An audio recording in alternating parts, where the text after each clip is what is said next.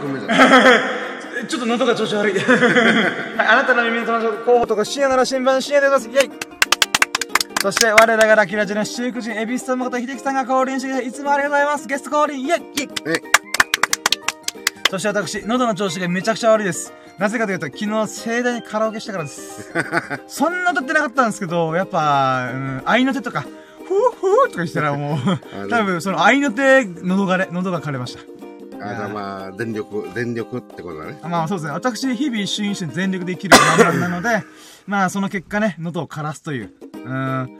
まあ、今日麻雀したんでそんな喋ることなかったんですけど、うん、まあしょうがないなと思いながら。うん。うん。で、えーと、今日はですね、3日ぶりのラッキーラジオということで、まあ3日間何もラッキーがなかったのかっていうわけではないなくて、あまりにもラッキーが多すぎて、ちょっと、あの、ラッキーラジオしてる暇がねえと思って。ううん。っていうことがあったんですけども、まあ結果ね、エビさんと一緒に、この3日間振り切れる、振り振り返るから結果よしとしようというふうに思ってます。いつもありがとうございます。はい。で、えー、今回のタイトルが、まあ、266回目。で、アウトドアおでん、えーと、えー、カラオケ撮影、アンド、えー、なんだっけな。あ、麻雀のライブ配信だ。うん。この3つを堪能で、あ、チャレ、チャレンジできた、えーラッキー語るラジオというふうにお送りしますんで、よろしくお願いします。イェイイェイ。えい。じゃあもう早速ね、今日喋ったことでも盛りだしたんなんで、いきまーす。いやらども、準備、あ、待って、あ、合ってるか。いやらども、準備はいいか。よーそろ、深夜の新聞プレンツ、ささやかな日々のラッキー語ラジオ、略しラッキーラジオ、Here we go!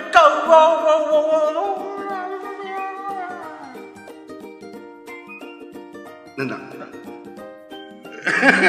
なんもない。じゃあ、この3日間がすごい盛りだくさん盛りだくさん森田さん、森田さん。あ なたは仲間が狙いを決めて、変なラジオ、ズキュンだけ、バキュー。あね、あの、今、エビスさんが笑ってくれたんで、よしとしましょう。いや、このジングルがね、映像があればね、あこいつこんな顔でこんな気持ち悪い顔してこんなことしてんだっていうのね、伝わるんですけども、あの、それはもう、エビスさんための、ためだけのものですね。うんあざっす。あ、つくどうぞど うぞどうぞはい、ということでね、うんえーじゃあ早速ね、今日のラッキーが6個あるんですね。うん。まあ今日っていうかこの今回喋るラッキーか。うんで、それを喋った後に、まあ、エビスさんがなんか、あの、ビリヤード関連で喋りたいことがあったって言ったんで、あとさっき。ああの、ちょっとそこら辺もちょっと後半わーわー喋りながら、と。うん。えー、まあ1時間前後でちょっと喋り終わるのかなと思いながら。はい。ということでね、エビさんはこの後また、あの、バーのマスターと、えービリヤード対決があるので、えー、まあ、手短にた、んいや、できたらやりたいな。あくまで可能ならばですね。もう2時間行くかなーっつってわかんないですね。まあ、行かないと思うんですけどね。あの、私もコンパクトに喋ることを今意識してありますんで。はい、じゃあ行きましょう。まず1個目。まず1個目ですね。えーっとですね。あ、そうか。今年最後の出勤が無事に終わって、10、あ、違う、これ喋ったかな？全然覚えてないこ。れ前回喋っあ、た。喋ったです。あ、間違えた。あ間違えた。あー今、メモ帳がね、箇条書きのやつをちょっと、読む行間違えました。えーと、まず1個目が、えーアルミ土鍋を購入して、うん友人のミルクくんと、えーその場のノリでアウトドアおでんを行ったことです。イェイでれは、はい土曜日にやったってこと？えー金曜日の夜っすね。金曜日の夜から土曜日の、まあ、なんか夜の2時ぐらいのかけて。うんで、ちょっと今もうついでに同じラッキーなんだけど、あえて別物にしたラッキーを今もう一緒に喋っちゃうんです。だから2個目。うん。で、2個目が、年越しキャンプで、えー友人のミルクくんの軽ワゴン車を使うというクリティカルアイディアが出たことですね。うん。この2個が全く別物ではあるけども、あの、まあまあ、い一つの出来事で、あの行ったんで、今2個一気に紹介しました。はいで、まあこれはね、ちょっとエビさんに、まあラジオでね、この経緯を語りながら、今日麻雀するために集まった時に、ちょっとあの、こんなことやったんですよって、ざっくり概要だけパーンと喋ったじゃないですか。うん。まあこういう流れだったんですよって、ちょっとラジオで喋りたいなと思ってたんで、うんうん。まあそれをちょっとお付き合いいただければと。で、あのー、まあ今回、まず1個目のラッキーが土鍋の、あ、えーアルミ土鍋か。うん土鍋を買って、えーアウトドアおでんし、おでんをしましたよっていう1個目と、2個目が、えー友人の軽ワゴン、えっ、と、まあ、名前は言っていいのか、ハイゼット、うんうんえーという車種なんですよね。で、それを使って年越しキャンプできるやんけっていう思いつきうん。これを僕は寸前まで思いついてなかったんで、うおこのアイディアすげえっていう風に思ったんで、まあこれをね、アウトであり、インでありって感じだあ、ね。そうそうそうそう、そうだそうだ。まあこれね、ちょっと順を追ってちょっと説明していきますね。うん。で、まず1個目の土鍋を買うってことは、あまあ僕のね、ご私である、あの、常連と私は勝手に思ってますけど、あの、ドンキホーテ行ってきました。うん。で、まあいろんなものがある中で、まあ最近は本当年越しキャンプが、え控えてるんで、まあ年末やろうっていう風に、あの声をかけてるんですよね。一部の人たちに。で、その中で、沖縄今めっちゃ寒いんですよ。うん。びっくりする寒いんですよ。で、なんでかっていうと、強風なんですよ。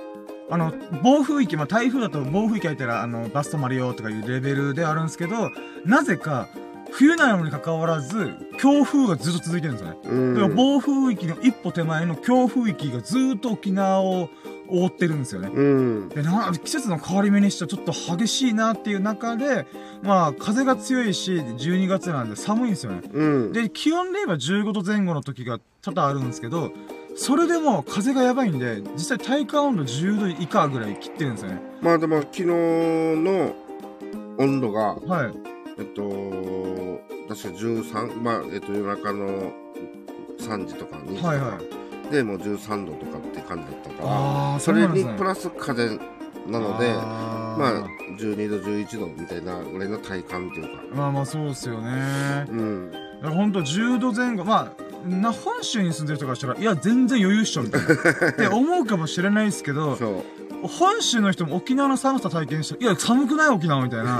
で、よく聞くん、言う、あ、言うし、聞くんですよね。うん。で、やっぱ質が違う寒さを持ってるんですよね。そうね。だから、この、まあ、風があんま吹いてない中だったら、なんていうんですかね、それなりに保温ができるみたいな。うんただ。沖縄は風があるから、あの、布を突き抜けて、その寒さが刺さってくるんですよね。そうね。あと、んまあ、熱を奪ってくんで、うん。そういった意味で、まあ、違う種類の、あの、寒さ対策が一つだったりとか、うんえ。ーまあ、寒さがひきついなとかがあったりするんですよね。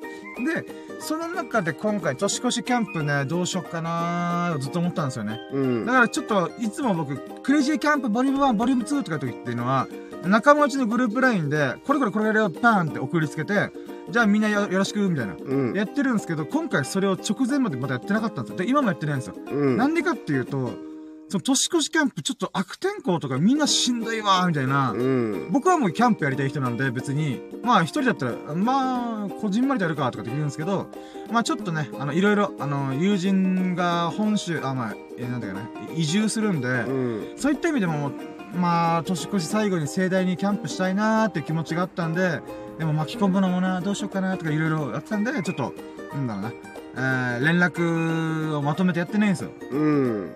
で、あの、どうしようかな、どうしよう。でも、とりあえず鍋は買っとこうと。キャンプでアウトドア鍋をしたいってずっと思ってたんで、うん。まあ、とりあえず、やらなかったとしても、あのー鍋コーナー見てみようと思って、ドンキョーって行って、あったんですよ。うん。で、それが、すごいい、めっちゃ欲しいと思ったのが、土鍋ってまず重くて割れるじゃない陶器なんで。はい。なんですけど、それがまず素材がアルミ。うん。で、見た目が土鍋なんですよ。だからうん形状が土鍋なんですよね。土なうん土鍋か。うん。で、値段が、えっ、と、大きいもの、ちっちゃいものがあって、大きいものはだいたい24センチぐらい。まあ、ほんと3、4人、えー、4、5人用の鍋っていうんですかね。ううん。ん。まあ、よく、あの、仮設コンにボンと置いて、みんなでこの鍋をつつくタイプぐらいの大きさのう鍋。ん。うん。が24センチで2000円ぐらい。うん。で、それの一回り小さいやつで16センチだったかな。うん。まあ、こ、ほんと、一人二人用の鍋が、まあ、1500円ぐらい売ってると。うん。まず鍋がその値段で売ってることがびっくりだったんですよね。はいはい。あの、普通の土鍋だと、ドンキホーテの値段で、ほんと、3、4千円が相場みたいな。うん。まあ、でも要はもう本物の陶器的な感じのやつね。うん。そうなんですよ。って考えたら、それを見比べたときに、え、絶対こっちの方がいいだろ、みたいな。うん。あ、で、まあ、アウトドアするさらに、アウトドアするとやっぱ陶器割れたら困るし、うん。重いと荷物になるんで、うん。そういった意味で、あ、これめっちゃアウトドア向けの鍋やんけ、と思って、うん。で、それを狙ってたんですよね。ただ、その場で買わなくて、うーん、どうしよっかな、みたいな。これ、ミルクくん、あまあ、その時僕が一人で行って、行って、うん。で、まあ、友人のミルクくんと一緒にまた、なんか買い物するときにでも意見聞きながら参考にしながら、このどっちかを買おうと思ったんですよね。うん。で、それで、あの、ミルクくんが仕事終わりに、あの、僕が、あの、行くろうぜ、遊ぼうぜ、みたいな。うん。送って、あ、いいよってことで、僕としてはもうミルクくんと買い物するだけのために、あの誘って合流したんですよ。うん。二人で。じゃあ今からドンキ行こうぜってわーって言って、俺これこれこういう、今、今の説明をして、どっちがいいと思うミルクくんって言ったら、いや、これさ、ちっちゃい方が絶対いいよね、みたいな。うん。で、この鍋じゃすごいいいやつだから、絶対買った方がいいんだけど、まあ、深夜が言う通りにちょっとね、あの、キャンプで使うって考えたときに、あのキャンプって焼いたり、なんか燻製したりとか、いろんなものがあるんで、そういった中で、おでんを、なんか、がっつりした鍋ってさ、その4、5人向けのやつだと、あまりにも量が多いと思うから、うん。結果で言うならば、つつけるやつの方がいいと思うよってことで、あ、そうか、じゃあ、荷物でもなるから、ちっちゃい方で行こうぜ、みたいな。うん。で、それを買ったんですよ。うん。で、買って、じゃあドンキホーテ、じゃあ帰る？みたいな言ったら、ミルク君が、あ、俺これから3連休だから、っていう話をポロって言って、え、じゃあ、もう、おでんやっちゃおうぜっていうことで、あの、もともと年越しキャンプでぶっつけ本番でやるつもりだったんですけど、うん。ミルク君が、あ、3連休だよとか言うし、あと僕としても、ちょっとぶっつけ本番でこの鍋料理をするとか、あの、おでんをやるって危険だなと思ったんで、うん。どっかでちょっと、先行、あ先行で、ちょっとみんなには、ちょっと申し訳ないけど、先に、ちょっと演習っていうんですかね、テストしてみたいと。うん。先行テストしてみたいと。どんな感じになるかっていうのを。で、えっ、と、近くのスーパーでおでんセット買って、あの、いつもキャンプしてる場所に行ってからちょっとテストやってみようっていう流れになったんですよ。うん。ただ、結局その日も風が強風域なんですよ。はい。うん風めっちゃ強いとか。うんだから、ちょっと駐車場とか歩いてるとき、寒すぎるだろうみたいな。これどこでやる？みたいな。ってなったんですよ。ただ、うーん、まあ、最悪俺んちでもありだよなとか、いろいろ考えたんですよ。だけど、せっかくやるんだったら、やっぱアウトドアでやった方がいいよねと。で、駐車場でテクテク歩いてる中で、もうその時に僕忘れもしないです。もう、瞬間的に、その日、ミルクくんの車で移動してたんですよ。うん。で、ミルクくんのハイデット、軽ワゴンで移動してて、テクテク、この、その、ミルクくんのハイデットの車に向かってる時に、僕が、なんていうんですかね、目の前がすごいスパークしたんですよね。わーと思って、うん。つまり、ハイデットを見た瞬間に、で、僕の片手におでんの鍋があるんですよ。買ったばっかの。うん。見た瞬間に、ハイゼットの後ろでやればいいじゃんみたいな。うん。それどういうことかというと、ハイゼットってでかい軽ワゴンなんで、まあ運転席、助手席があって、その後ろに、あのーまあ、後部座席がありはするんですけど、その後部座席を畳んだら、荷台と後部座席含めてフルフラットで、なんていうの、畳2畳分ぐらいかな、うん。の大きさで、かつ高さもタッパもあるんで、うん。ここでキャンプすればいいじゃん、みたいな。っうん。ていう話をしたんですよ。うんそしたらミルク君も、あーみたいな。うん。でも僕僕的には、あの、その中でガスコンロ炊いて、なんか、こう、調理するって、匂いがこもったりとかして嫌じゃないって言ったら、あうん大丈夫だよ。てか、むしろ俺こう、そういうのやりたいと思ってた、みたいな。うん。マジで？みたいな。なんでかっていうと、あの、YouTube とかでキャンピングカー的な、車中泊的な動画とか、あの、ジャンルがあるんですよ。うん。で、それ見る興味があって見て、いつか配達ってそういうことしてみたいなと思った中で、うん。ただ、そういう機会がなかったんですよね、今まで。うん。で、ミルク君も何、なんだかんだで、こう、なんていうんですかね。あの、そういうことに使う機会がないまま、まあ今、沖縄でそういう風に過ごして。うん。で、だけど、まあ沖縄ももう移住しちゃうし、そのハイゼットごと本州の方に移住しちゃうんで、うん。あー、今ここでやっちゃうみたいな。っうん。ていうことで、まあ、まあ、それでまあ、おでん、アウトドアおでんやってきました。うん。だから1個目のラッキーと2個目のラッキーがもうその瞬間で叶ってるんですよね。うんうんうん。うわ、これすげえみたいな。だから、おでん、アウトドアおでんしたこともまた今から喋りますけども、あのー、もうこのクリティカルアイデア。このミルク君がそれを了承してくれたおかげで、もう年越しキャンプも大成功間違いないやんけと思って。うん。っていうこととか、あと鍋も買って、あのー、よかったなっていうのも相まってもう最高だったと。うん。まあラッキーよかった、いい思いつき出た、みたいな。で、なんかちょっとこれ話ほんと長くなっちゃうんですけど、なんていうんですかね、やっぱやってから思いつくことって多いよなと思うんですよ。うん。年越しキャンプ僕ずーっと、気づきがね。そうそうそうそう。うん。12月前から11月後半ぐらいから、あー、年越しキャンプやろうみたいなふうに勝手に思ってて、で、それでちょこちょこね、何かしらで遊ぶときに声かけたりとかしてはいたんですけど、でも近づくにつれ、え、寒すぎん？沖縄の冬みたいな。今までは室内で冬過ごすからあんま気づいてなかったけど、外で何かをやろうと時に、ああ、これちょっと辛いなーみたいな。う。うんん、って言った中で、ああでもない、こうでもないって場所が、場所変えればいけんのか、海沿いだから寒いだけかなとかいろいろ考えてた中で、まさかの目の前に答えはあったと。うん。東大元暮らしはこのことかと私めちゃくちゃ思いました。幸せな青い鳥はすぐそばにいた、みたいな。幸せ、あ最高のキャンプのできる環境は目の前にあった、みたいな。うんということで、まあ、ハイゼットで、あの、後部座席の方でみんな乗り込んで、まあ、そうですね。なんだろうな、まあ、少人数しか乗れないけども、そのバックドアバカンって開けて、で、ブルーシートとかで風よけ作りつつ、木炭コンロとか焚き火とかも近くでやる、やれば、それなりに暖かい状態で、あのーキャンプ楽しめんじゃねえかなと。うん。まあもちろんみんな傍観してもらう前提ではあるけども、あのーそれすら貫いてくるのが沖縄の寒さなんで、まあまあ、それさえあれば多分結構いい感じで楽しめんじゃねえかなと。うんう。ーん。で、で、まあそういうことを思って、もう僕の中で、あ、今回のクレイジーキャンプボリューム3、もう完、完璧だと思った、か思ったんですよね。うん。もうこのクリティカルアイデアが毎回ワン、1回目、2回目、3回目で出たんで、いや、これはいいぞと。まあもうちょっと、なんだったらちょっと雨降っても大丈夫みたいなみたいな感じだもんね。そうなんですよね。うん。ハイゼットがあって、みんな車で、まあ、オートキャンプってやつですね。うん。あの、車を使ったキャンプ。うーん、なのでもう、あ、これはもう大正解だと。うん。で、しかも魅力がさっき何度も言ってますように、移住してしまうので、うん。今回しか絶対できないんですよ。そうだね。だからもうほんと最後にふさわしい。魅力くんを盛大に送り出すキャンプとして、まあ、まあ、まだあの、送別会とか別でありますけど、キャンプは多分ラストキャンプになるんで、えー、そういった意味でも、ああ、このクリティカルアイディア、マジで自分めっちゃ褒めたいですけど、褒めたいっていうか褒めてますけど、俺すげえと思った。持ってる張本人の魅力くんですら、ああみたいな。っていう感じだったんで、よくぞあの瞬間俺、だからそれだけ僕が悩んでたんですよね。どうしよっかな、どうしよっかなってずっと考えてたからこそ、アンテナが立ってたからこそ、あ、目の前、これでやればいいじゃんみたいなね。うん、いや、俺素晴らしいなと思いました。まあ一番素晴らしいのはミルクくんなんですけどね。そういう車を購入して、あの、ずっとそれ乗り乗り続けてたんで。うん。で、まあ話が戻って、じゃあ、あの現場に行って、あの、アウトドアおでんやるぞっつって、うん。あの、スーパーでおでんのパック。あの、ほんともう出来上がりのやつで、うんあの、温めたらいいだけのやつうんを買って、で、かつそれに締めに沖縄そばやろうとか、ああ、いいね。あとは、なんていうんですかね、うん煮卵うん。とかを、なんかパックでまた別で売ってたんですよね。うんで、そういうもの買って、よし、やるぞと。で、最初、まあ、いざやってみたら、あ、そうです。ごめんなさいや、いざやってみたら前に、そうだ、動画も撮影したんですよ。うん。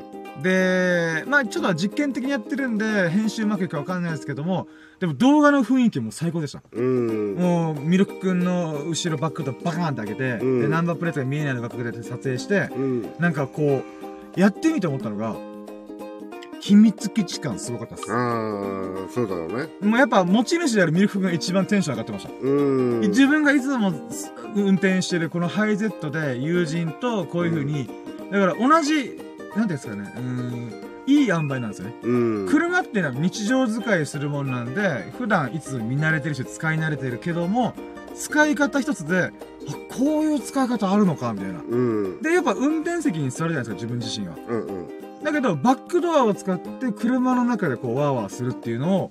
は、やっぱ、縁が遠いというんですかねう。ん。なかなか自分ではやらないみたいな。うん、なんかそういった意味でもなんかこの、あとこじんまりした感じとか。あーめっちゃいいな、これ、みたいな。うん。子供の頃なんか私、勉強机とかで妹たちと勉強、あなんか、うん秘密基地的なことやったりとか、うんそういう遊びを思い出しました。ううんん。やっぱこういうのロマンあるなと思いましたね。なんか、偶然ではあるけど、はい。その、またね、このキャンプ的に言えば、なんか、ワンステージ上がったみたいな感じ。確かに。いや、今言われてそうですね。なんかうあん。の、本当なんか、これが、なんていうの？あの、理想、まあ理想っていうか、まあ外でやるのもいいけど、うん。なんかガチ勢の方に一歩入ったみたいな。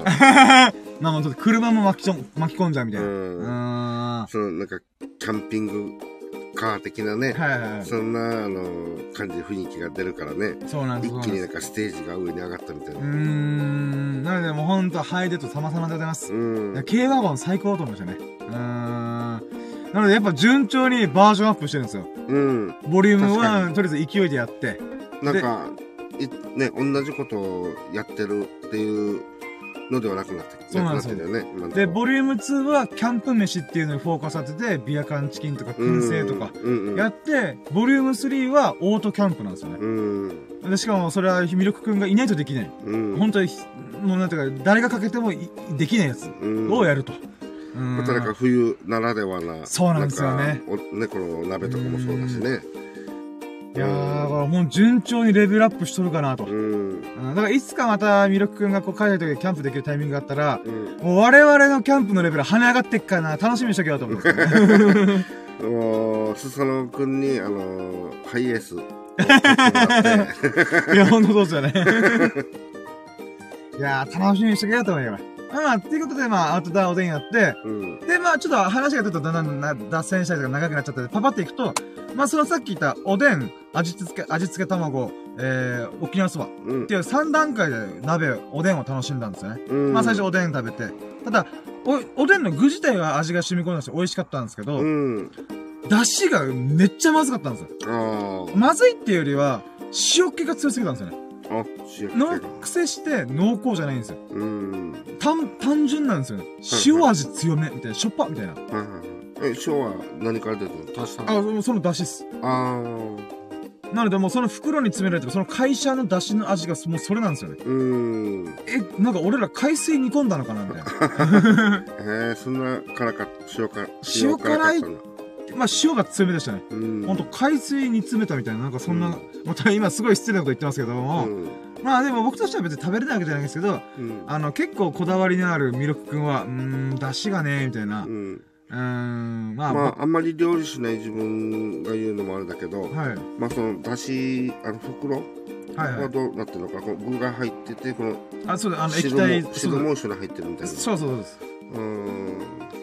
で、びっくりしたのが、それ全然ちょっと味とは関係ないんですけど、その袋って、袋に液体が入って具があると、うんなんか見た目的には、僕が今回買った鍋に合うのかなってちょっと非常に不安だったんですよね。うん。サイズ的に。うん。ただ、開けて、ドバって入れたら、うん液体の量、出汁の量と、具材の量がちょうどぴったりこの油があったんですよ。もうびっくりして。計算されたから。そうそうそうそう。でもやっぱ大体そういうことなんだろうなと思っうんて。ちゃんとなんかこの食器メーカー的には、いや、これぐらいがふそのサイズの。なんか何リットル入るよっていうのがちょうどこれなんだろうな、みたういな。ん。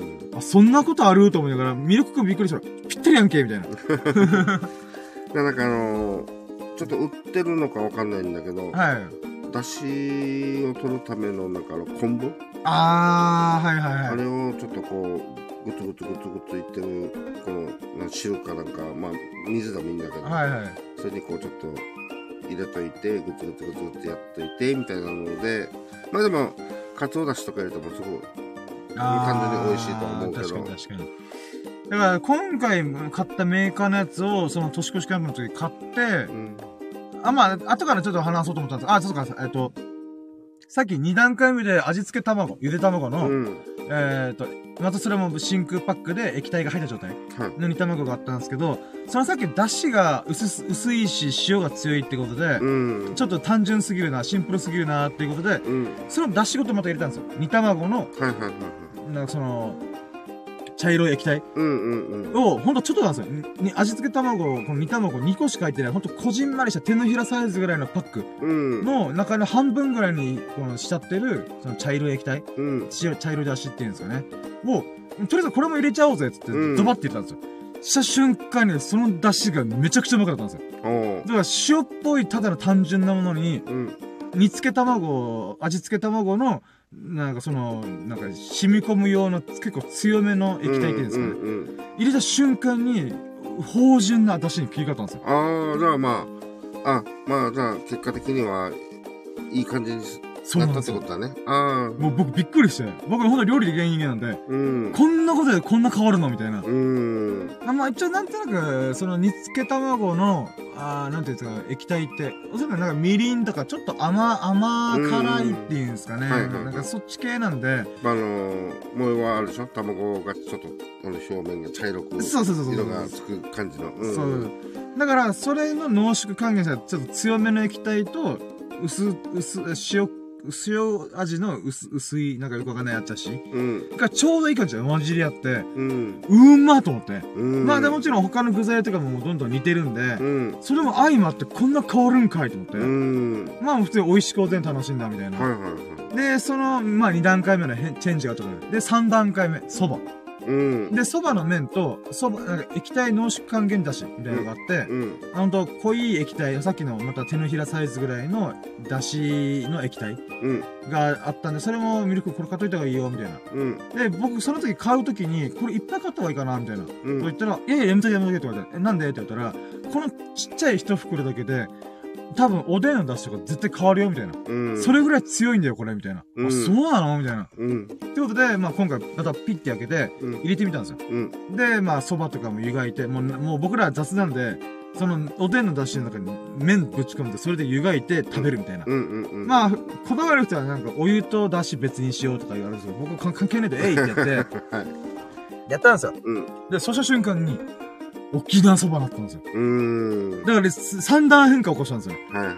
塩っ気の強い出汁から、いい感じの旨味成分の入った出汁に切り替わって、うん。最終的に沖縄そばの出汁だったんですよね。うーん。液体ってこんな変わるんやっていう。科学の実験してる感じでした。うーん。でもちょっと感動しました、本当そこじゃあまあ、美味しくいただいた。そう、結果で言うなら本ば、だから、ミルク感は今でも、いや、あの出汁がさ、で、一発目の時の塩っ気の強い出汁が、うーん、みたいな言ってますけど、うん僕からしたら、あれがあるからこそ、三段変化の出汁楽しめたんだよ、みたいな。うん。で、まあまあまあ、それはね、あの、見方の違いなんで、いいんですけども、私としては、はあ、この経験超面白いと思って。ううんん、本当料理ができないからこそ、まあ、それであれば、料理ができないことすらも僕にとってはいいことだったのかもしれないですね。うん。うん、大人になって料理ができないからこそ、この単純な味の変化の3段階が、めっちゃおもろいやんけ、料理みたいな。まあ言うとなんかその、今だったらさ、もう本当に YouTube なりなんなりググれば、はいはい。まあ何でも出てくるじゃない？はいはい。作り方とか、はい。その、こういった方が隠し味とかさ。だはいはいはい。からそういうのを調べるこ、調べずに、そのなんか、ぶっつけ本番でどうどうなるの？みたいな。ほんと実験っすよ。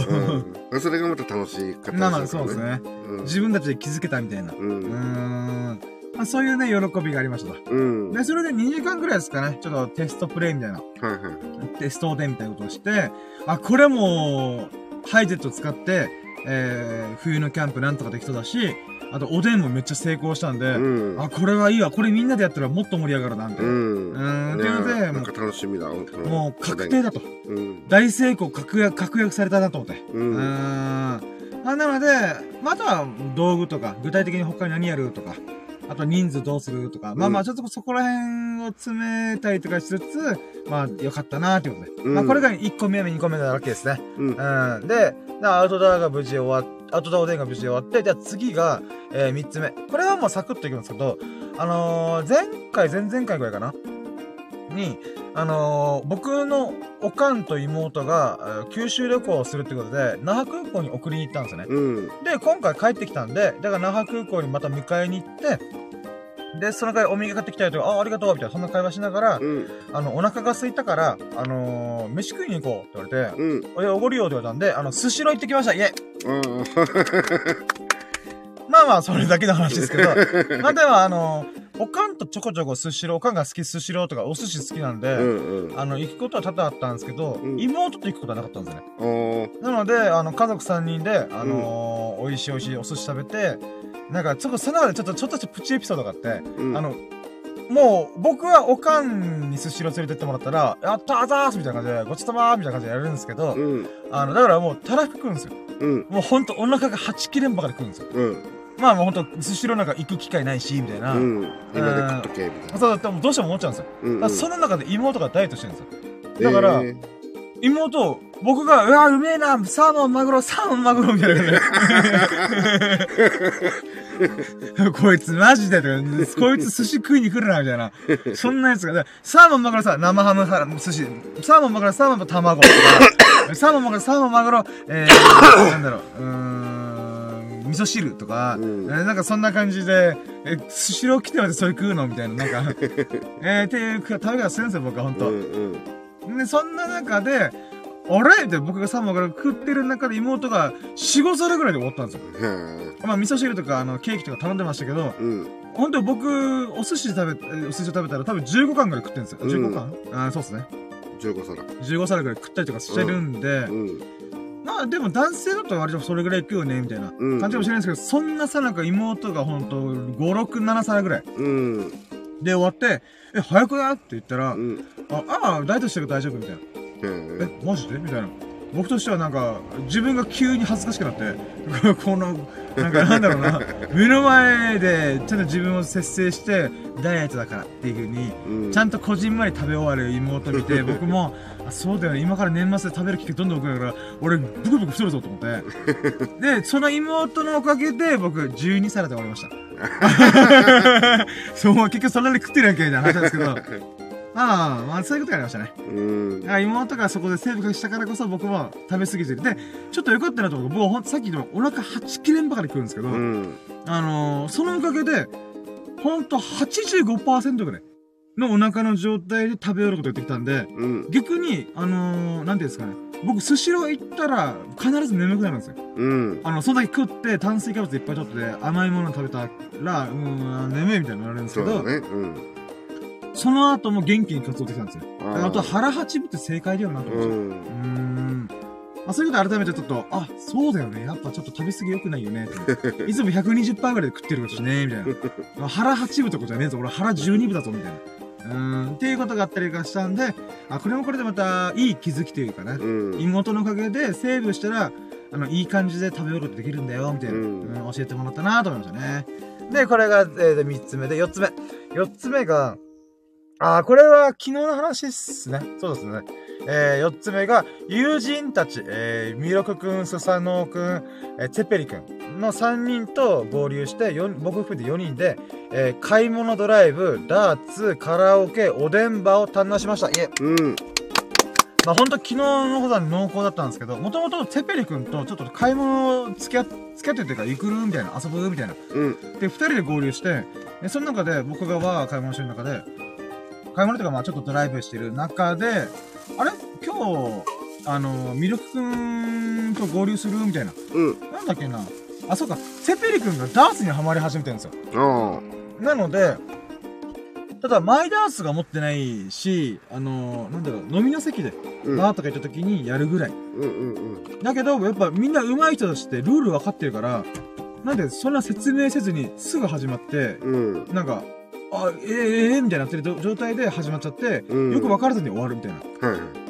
っていうことらしいんですよ。うん。なので、まあ言うて僕もね、前のやつは持ってるけど、ほんと初心者のレベルなんで、うん。だったら、僕と魅力くんが持ってる初心者キットって、ほんと何本かダーツがあるんですけど、うんそのバレルっていうんですか、うん。あの真ん中の体、重心が前寄りなのか後ろ寄りなのか、こう全体にバランスよくなのかとか、いろんな種類のやつを僕とミルク君が合わせたら、その初心者シリーズ全部持ってるんだよ、お互いで。うん。なので、その中からミルク、あ、ツーペリ君が、えー投げやすいやつ、自分が投げて気持ちいいと思うダーツを探してみたら、みたいな。っうん。ていうことで、ミルク君を誘ったんですよ、それはいはい。で、そこでダーツやるために合流して、あと、なんか、那覇のトーマズとか、うん。まあ、いろいろ巡ったりとかしたんですよね。うん。あのー、まあ、ダイソー行ったりとか、うん。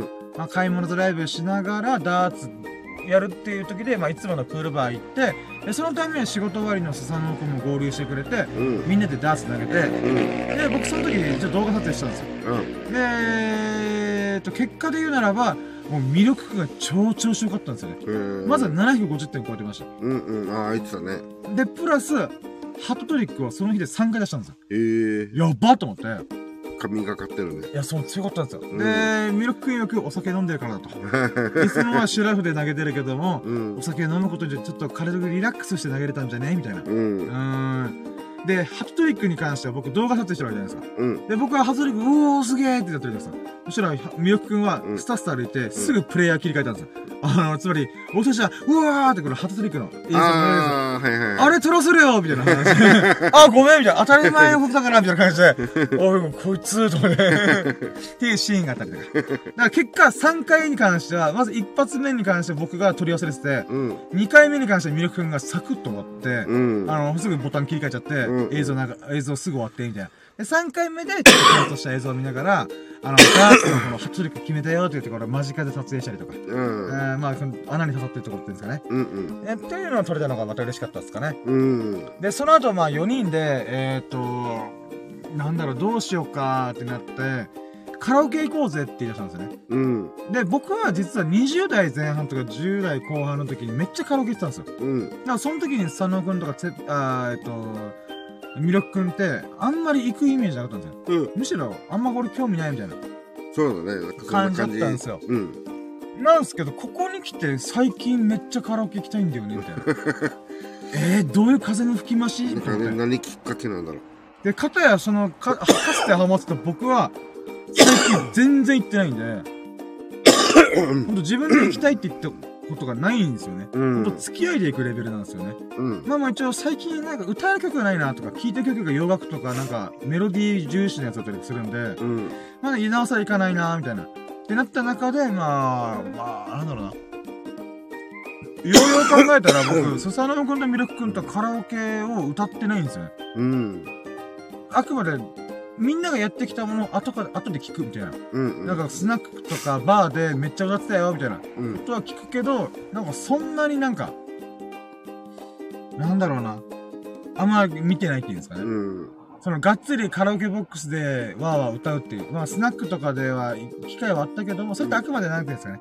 なんか、なんだろう。まあ盛り上がった流れでやってるっていうんですかね。そうだね。がっつりやるっていう感じじゃないわけじゃない。うんうん。で、それでまあカラオケ行ったついでに、僕のなんか歌いたい曲っていうんですか、動画をまた撮影したいなと思って、うん何かっていうと僕が熱唱してる姿をカラオケで撮れるかなみたいな。うん。まあちょっと僕の中で、こう、なんていうんですかね、これ撮ってみたら面白そうだなっていう曲がいくつかあって、うん。で、それがてら、ちょっと、だから僕の中で、カラオケにはあんま今の僕興味ないけど、動画のネタとしてちょっともしかしたら使えるかなみたいな。うん。ってことで、見てき、いあ、カラオケ、僕はカラオケ撮影したいな。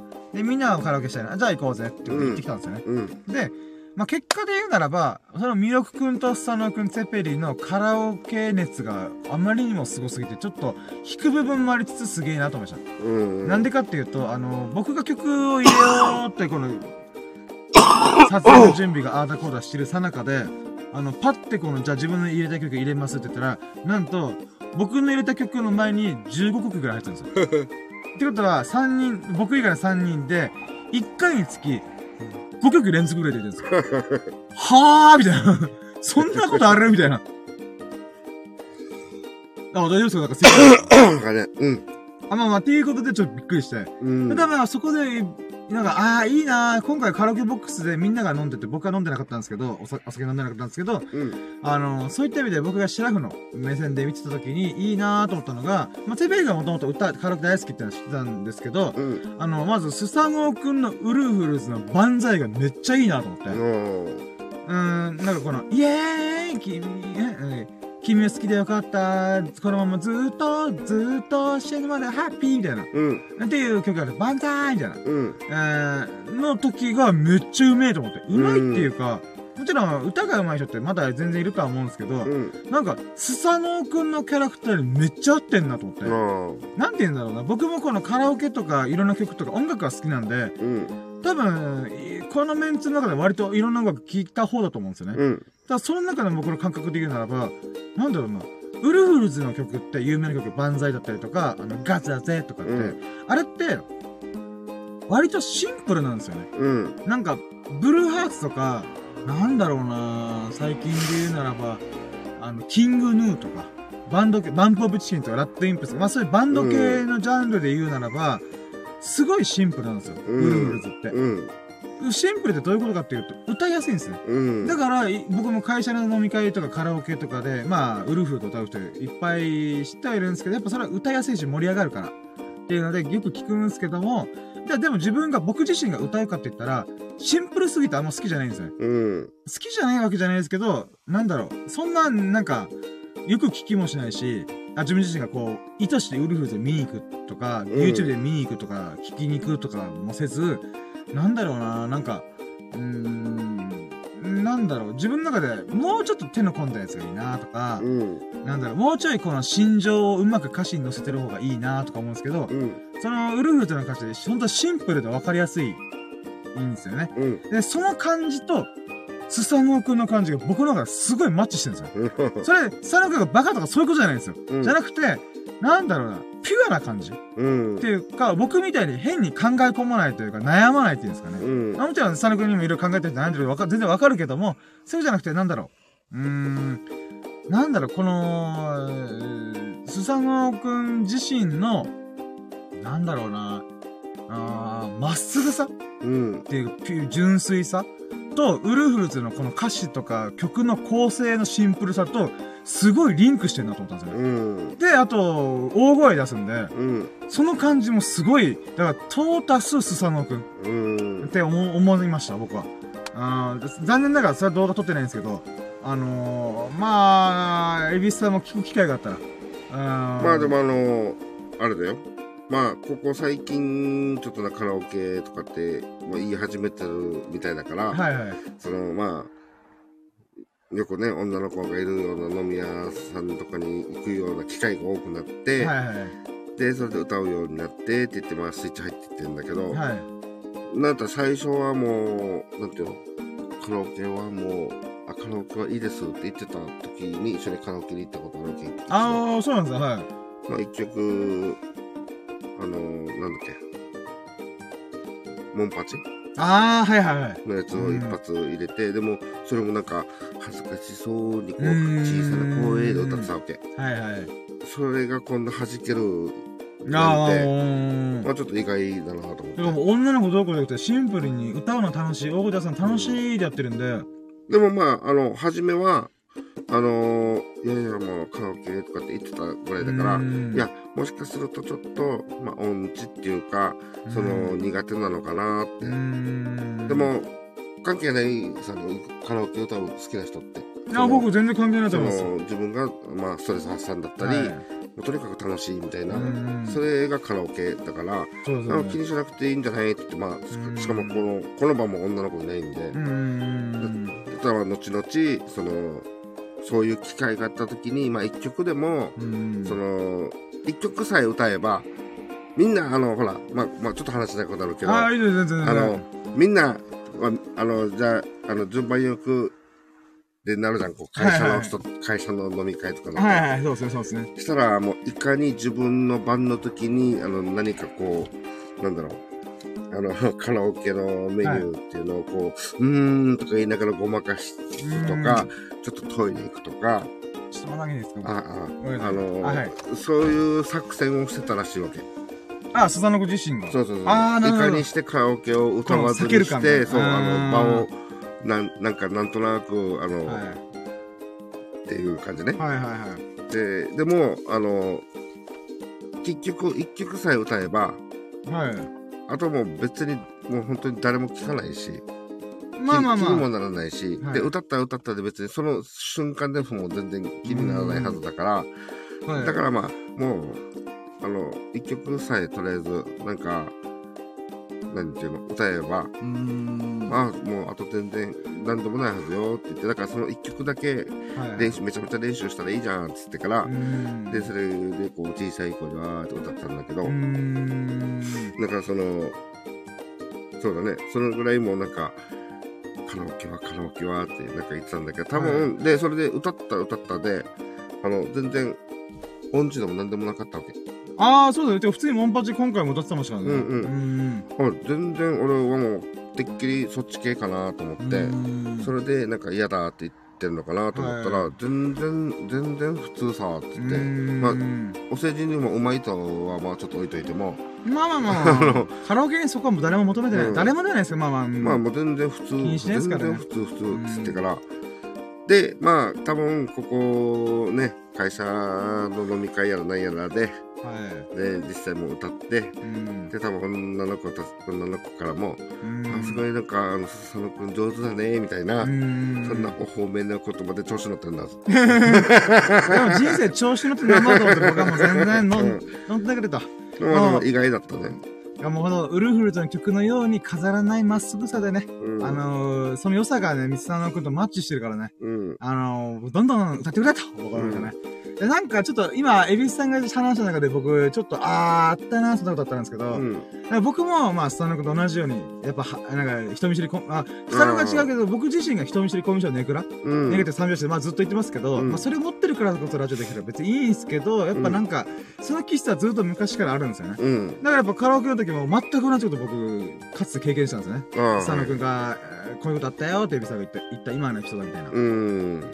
うん。なんですけど、まあまあ、いっかと思って歌うの好きだし、みたいな音楽好きだし、ってことで、うん。金星やってたんですけど、で、今はそんな感じになってるんですけど、うん。で、その時の僕ってやっぱ、カラオケ、とか歌が上手いか上手くないか、とうか、ん。音痴かどうか、みたいなうん。ことあるんですけど、もう1週、2週、3週ぐらい回った僕からしたら、うんパッションこもってれば何の問題もないって 僕は思ってるんですよね。そうだね。歌いたくて、何か自分の中でこう出し尽くしたい感覚があるんだったら、その熱をさらけ出しちゃいなよ、言うみたいな感じなんですよ、で、今の僕から思った時に、まあもちろん僕は、なんていうんですか、自分もそうだし、みんなもそうあってほしいし、そうであればもう最高だと思ってるんですよね。うん。なんかでも会社の飲み会とかで、品評するアホ出てくるんですよ。うん。僕、そいつにマジでビンタしたいなと毎回思ってたことを今思い出しました。はいはいはい。なんか、深夜さん今、なんか音程上がってましたねとか、うん。ここはこうでしたよね。ちょっとずれてるね、とかね。そううるせえなってね、みたいな。お前の品評が0点じゃんみたいな。うん、っていうふうに思ってて。もう今その嫌な、嫌な記憶というか、うん、なんか、うんなんだろうね。うん、まあ、かつての僕を見て、見てるっていうか、その品評するアホに対して僕めっちゃ思うのがう、ん。うん、だとしたらお前のやつは薄っぺらいよ、歌い方が、みたいな。って思ってるんで、お前の歌じゃ俺の心つかめないよ、みたいな。うん、っていうふうにめっちゃ思いましたね。うんうん。だからこそ、僕は佐野くんのウルフルズの素晴らしさ。まあ、これ本人にも直接何回も言いましたし、うん。まあ、ほ佐野くん本人もすごい喜んで、あ、言ってよかった、伝えてよかったなと思ったんですけど、うん。これこそが本質だろうと僕は思ってるんで、うん。あの、歌が上手いどう、まあ、歌上手かったんですよ。シンプルに上手かったんですけど、う、うん。うまさを超える美しさというか、凄みっていうんですかね。うん。を僕はウルフルズの、あ、佐野くんがウルフルズに感じたから、よかったよ、あれ、みたいな。うん。あなた何度も聞きたいよって思ってはいるの。まあまあ、それも伝えたと思うんですけど、まあ、だからやっぱそこが最も大事なことだと思うんですよね。歌、歌というものとか。もまたすごいいいね。いや、まあそうですそのね。スサノう君。ん、本当なんか合ってるっていう感じですよね。もうスサノ君イコールこれだよねっていうのがもう見つかったなと思って。うーん、なので、まあそういったものも、もろもろ含めて、まあスサノ君のそういう一面を見れてよ、とっても嬉しかった。うん。うん、人ってどんどん変わっていくもんなんだよなと思って。うん。佐野くんも僕の知らないところいろんな経験をして、あの、めちゃくちゃ成長してるんだなみたいな。う。うんーん、っていうのは、まあ、成長してるなって言ったらすげえ上から見てるんでしたけど、まあ、かつてね、カラオケ行きまくった人として、あの、佐野くんのその変化が嬉しかったよって話ですね。う。うんーん。で、もう、片やもう一方の、えー、ミルクくん。うん。ミルクくんともカラオケ、まあ、あれなんですよね。ミルクがどう思ってるかあんまよくわかんないですけど、おそらく、その、かつてのスサノオくんみたいな、かつての僕みたいな、うん。感覚は多少あったのかなと思うんですけど、30超えて、結構、ミルクくんもカラオケ行きたいっていうモードに入ってきたらしいんですよね。うん。すごい不思議なんですよね。そんなカラオケ、カラオケ言わなかった人たちが、うん。うん、だからなんか、きょこの共通点面白いなと思って、うんおそらくですけど、やっぱ人生経験積んで、うん。変な話、まあ多少の酸いも甘いも感じて、うん。自分の中でいろいろ思うところが多々あった中で、何か出し尽くしたいとか、自分のこの気持ちに寄り添う曲ってこれだよね、この曲歌いたいとか、うん。うん、そういうのがいっぱいあるからこそ、佐野くん、ミルクもカラオケ行きたいみたいな、うん。なったんじゃないかなと思ったり。で、あのーその、ミルクくんに関しては、その、うまい下手とか、あんまり僕はよくわからなかったんですけど、うん。でも、ああ、いいなと思ったのが、結構ラップ的なものとか。うん、あとは、例えば僕が Nobody Knows の心躍るって曲があるんですよ。うん心躍る、えん、あ、Enjoy! 音楽はなり続ける、Enjoy! とか。まあまあ僕らの世代でもう誰もが知ってる名曲みたいなうん。のがあるんですよ。うん。で、それを僕がチョイスして、てか僕のカラオケチョイスってもう完璧に宴会仕様なんですよ。うん。自分が歌いたいものっていうか、まず、その曲のリストになかった場合とか、かつ、歌えないやつだったりとか多いんで、大体昔のなんかクズとか、あの、わかるですか宮迫とグッサンがやったあーワンナイとかで出た、はい。なんか、ムーンライトとかね、そうう、んそう、そういう感じとか、なんか、浜田雅人、H ジャングルだったかな。ああ、はいはい。ウォー、ウォー、ウォー、トゥナイトとかとか、なんていうんですかね、あの、お邪魔女カーニバルって言って、なんか、ダッキーダッキーだんだん、不思議な気持ちが湧いたらどうしようとか。あ、もうわかんない。これ今、ジェネが、ジェネレーション学ですね。うん。今のはわからんかった。まあ、っていう風に、あとはもう、マキシマンのダオルも激しく、まあ、ブルーハウスとか、はいはい。まあ、モンパチももちろんそうですよね。うんうん。何をしてるかっていうと、僕は盛り上がる曲をチョイスするようにしてるんですうよ。ん。なんと、まあ、ほんと、チャラヘチャラとか、はうんっていう残酷な天使のテーゼとかい。ね。うん。アニソンもね。そうそうそうそう。てかう、んだから結構僕はチョイス的に、まあもともと気質がいろんな曲を聴いてたんで、うん。幅広くかつ、これはみんな知ってんだろうみたいな。っうんて。いうのを選ぶ癖がついてるんですよ。癖っていうかまあ、そうなってしまったんだ、結う果。んで、そんな中で、なんだろうな、あのー、ミルクくんがそのチョイスにちょこちょこ入ってきたりするんですよね。だから結構僕、まあ別に僕全然気にしないですけど、別になんか、あの、僕がマイク歌ってる時に、うん。あの、もう一本のマイクを、あ、俺もこれ知ってるっていう歌うんですよあ。あ、はいはいはい。うん。一緒に歌わして、みたいなね。もう歌わせてもらいます。もう普通にふんって歌って、あ、誰か歌って、あ、ミルクが、みたいな。まあ全然いいんですよ、全然いいんですよ。はいうんでも、僕、ミルクくんのそういうスタンス自体が、うん。めっちゃ珍しいと思ったんですよ。うん、確かに。ですよね。うん。で、ミルクって結構、あの、なんていうんですかね、あの、何でもウェルカムみたいな、キャッチャー的な素質があるんで、うん。あの、なんだろうな。例えば僕が麻雀したいとか、キャンプしたいとか、あ、いいよっていう風に、うん。結構、キャッチングがめっちゃうまいんですよね。うん。で、そんな感じで、別にこれ受け身とか、動か、能動的じゃないとかそういうことじゃなくて、うん。なんだろうな。あの、ノリがいいんですよね。うん。なの、そんな中で、あのなんか、いやーってあんまり言わないっていうかね。そうそうそうそう、うん。乗っかってくる、動かしたら乗っかってくれるみたいうん。な。なんていう感じの中で、うん。ミルクくんから、能動的に、こう、なんていうか、いや俺もやろうみたいな。うん。っていう感じ？まあ一応ミルクくんも一人でやることやるんですけど、割とやることっていうのが、例えば急に海外旅行うん。バックパッカーするとか、うんまあ今回みたいに急に移住するわ、転職するわ、みたいなうん。こととか、一人で完結することに関しては結構能動的に動くっていうんですよ。うんゴリゴリ自分で動くみたいな感じなんですけど、そういうなんかカラオケとか、そういう何かしら友人とわーわー遊ぶときに関しては、うん。結構一歩引いて付き合うみたいな。っうん。ていうスタンスが多い中で、ぐいぐい来るなと思って。う。うんん。なのでそこがすごい、ああ、これはカラオケでしか見れない。うん。なんか分かりやすい、なんていうんですかね。シチュエーションっていうんですかね。うん。だからそういうのがあったりとか、あとはそのララ,、まあ、ラップとか、うん。結構難しい曲に挑戦したりとかするんですよ。ああ、そういう感じか。の選曲もなんか意外だね。うーん。うん。なので、なんかそういうチャレンジングな感じ姿勢を見れて、ああ、いいなーと思って。うん。まあ何が言いたかったかっていうと、このカラオケ話で私は、あの、いつもはもうアホみたいに週1ペースで遊んでる友人の、あの、もう本当10年来とかの付き合いになる友人とかの新たな一面を見れたってこと。うん。あ本当何度も言うんですけど、人はいつでも、いつでも何何者になれると。どんどん変われると。うんって思ってる中で、その変わっていくからこそ新たな一面が見れて嬉しかったなみたいな。うん。感じですね。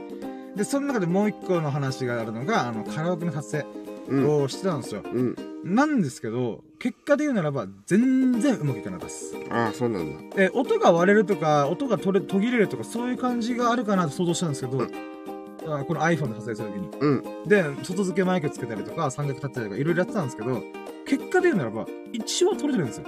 あの、うん例えば、チャーラー、ヘッチャラーとか、うん。みんなでワーワー騒いでる中の音とかとちゃんと取れてるんですけど、うん。なんかこういう風に、ラジオでやる音よりもうん。低くなってるんですよ。低いっていうのは音量がちっちゃくなってるんですよ。謎の現象が起きてるんですよね。えーおそらくですけど iPhone 側が音が割れないように、もしくは音が割れていたとしても、音がちゃんと残るように、うん。だからフルマックスの音量でバンって上げてやっても、多分このラジオよりも音量低いんですよ。へえ。なんだこれと思って。iPhone 側が勝手にセーブしたみたいな感じ。じゃないかなと思うんですけど、うんどういう現象なのかわかんないんですけど、そういうことも相ま相まって、ちょっと今回はやめとこうかな。あとは、みんなが地獄ぐらいぶっ込むで一回で。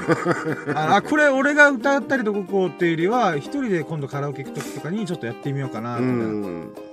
っていう中で、まあでもせっかく用意したから、あのーみんなでカラオケワーワーやってるところもちょっと動画撮っとこうと思って、うん。やったんですよ。うん。で、まあ僕はカラオケ動画ちょっと YouTube で出してみたいなっていう話でさカラオケ撮影を初めてのやってみたわけですよ。うん。その中でまたいくつか気づきがあって、まあカラオケって、と言って今の1曲って、だいたい1曲が3分から5分、長くて6分7分うん。ぐらいなんですよね。うん。でも言うて5、6分ってすぐじゃないですか。うん。だから、まあ動画的にはまあサラサラーって終わって、ああまあこんな動画か、みたいな感じで終わるのかなと思って見てたんですよ。うん。で、見るじゃないですか。うん。あのー、まあ客観的に、もちろん僕らはしその中で自分たちが、うやーいやいやーいって感じでやってるんで、うん。面白かった楽しかったですで今のその動画を見てもああったなーいいシーン撮れたなとか思うんですけどうん。やっぱ僕は YouTube とか動画を撮ったり編集とかの目線で見見るようなことをちょっと今多少勉強してるんでうん。その目線でつまり客観的に赤の他人がこれ見た時どう思うかって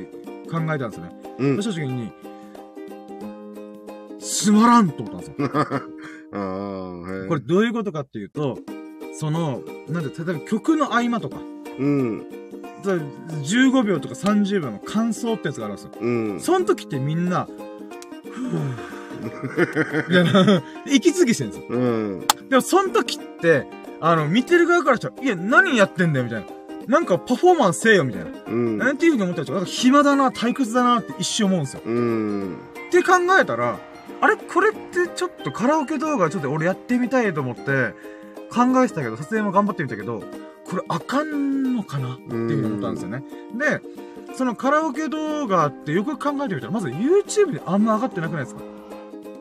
なんか、そうだね、まあ、あの、そうですよね。見かけないですよね。まあ、歌がめちゃめちゃうまいか、そう、そうなんです、そうなんですよ。あのー、プロダミにうまいか、はいで、あの、モノマネ的に？そう、そうなんですよ。とかだったり、あと、本当に面白おかしい動画。うーん。普通のカラオケってあんまり見かけないよね。そうなんですよね。うん。もちろんホームビデオ感がありすぎて厳しいとかそういうのもあるのかもしれないですけど、うん。まず YouTube 上でカラオケとかが流れてることがまあないんですよね。そうね。少ないよね。そう。一応僕があんまカラオケとか見てないっていうのもある、あるにしても、うん。音楽系のチャンネルとか動画とかはしょっちゅう見てるんで、そういった意味では流れてきてもおかしくないのに流れてこない。っうん。ていうことはまず物自体が少ない。ってうん。いうことは需要がないんじゃないかなと思って。うん。で、その需要がないというか、みんなが赤の他人が見て、うん、つまんないって思ってる原因って多分そこら辺にあるんだろうなと思って。うん当事者はわーわーわー騒いで、で、かつ思い出もなるから、あーあったねこんなのことみたいな。うん。で、済むけども、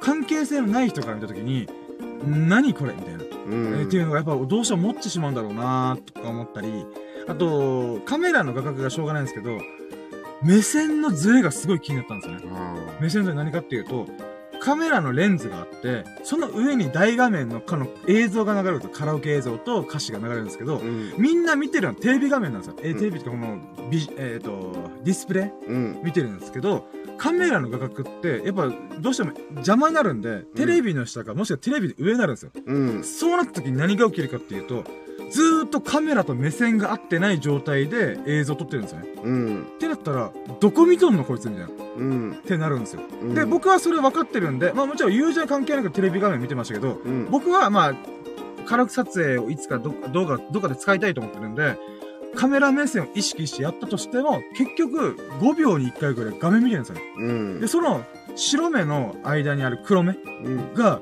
ギョロギョロ動いてるんですよね。うん。それが意外と気になるんですよね。はあ、これだからそういうのもあるのかもなと思って。あ。うん。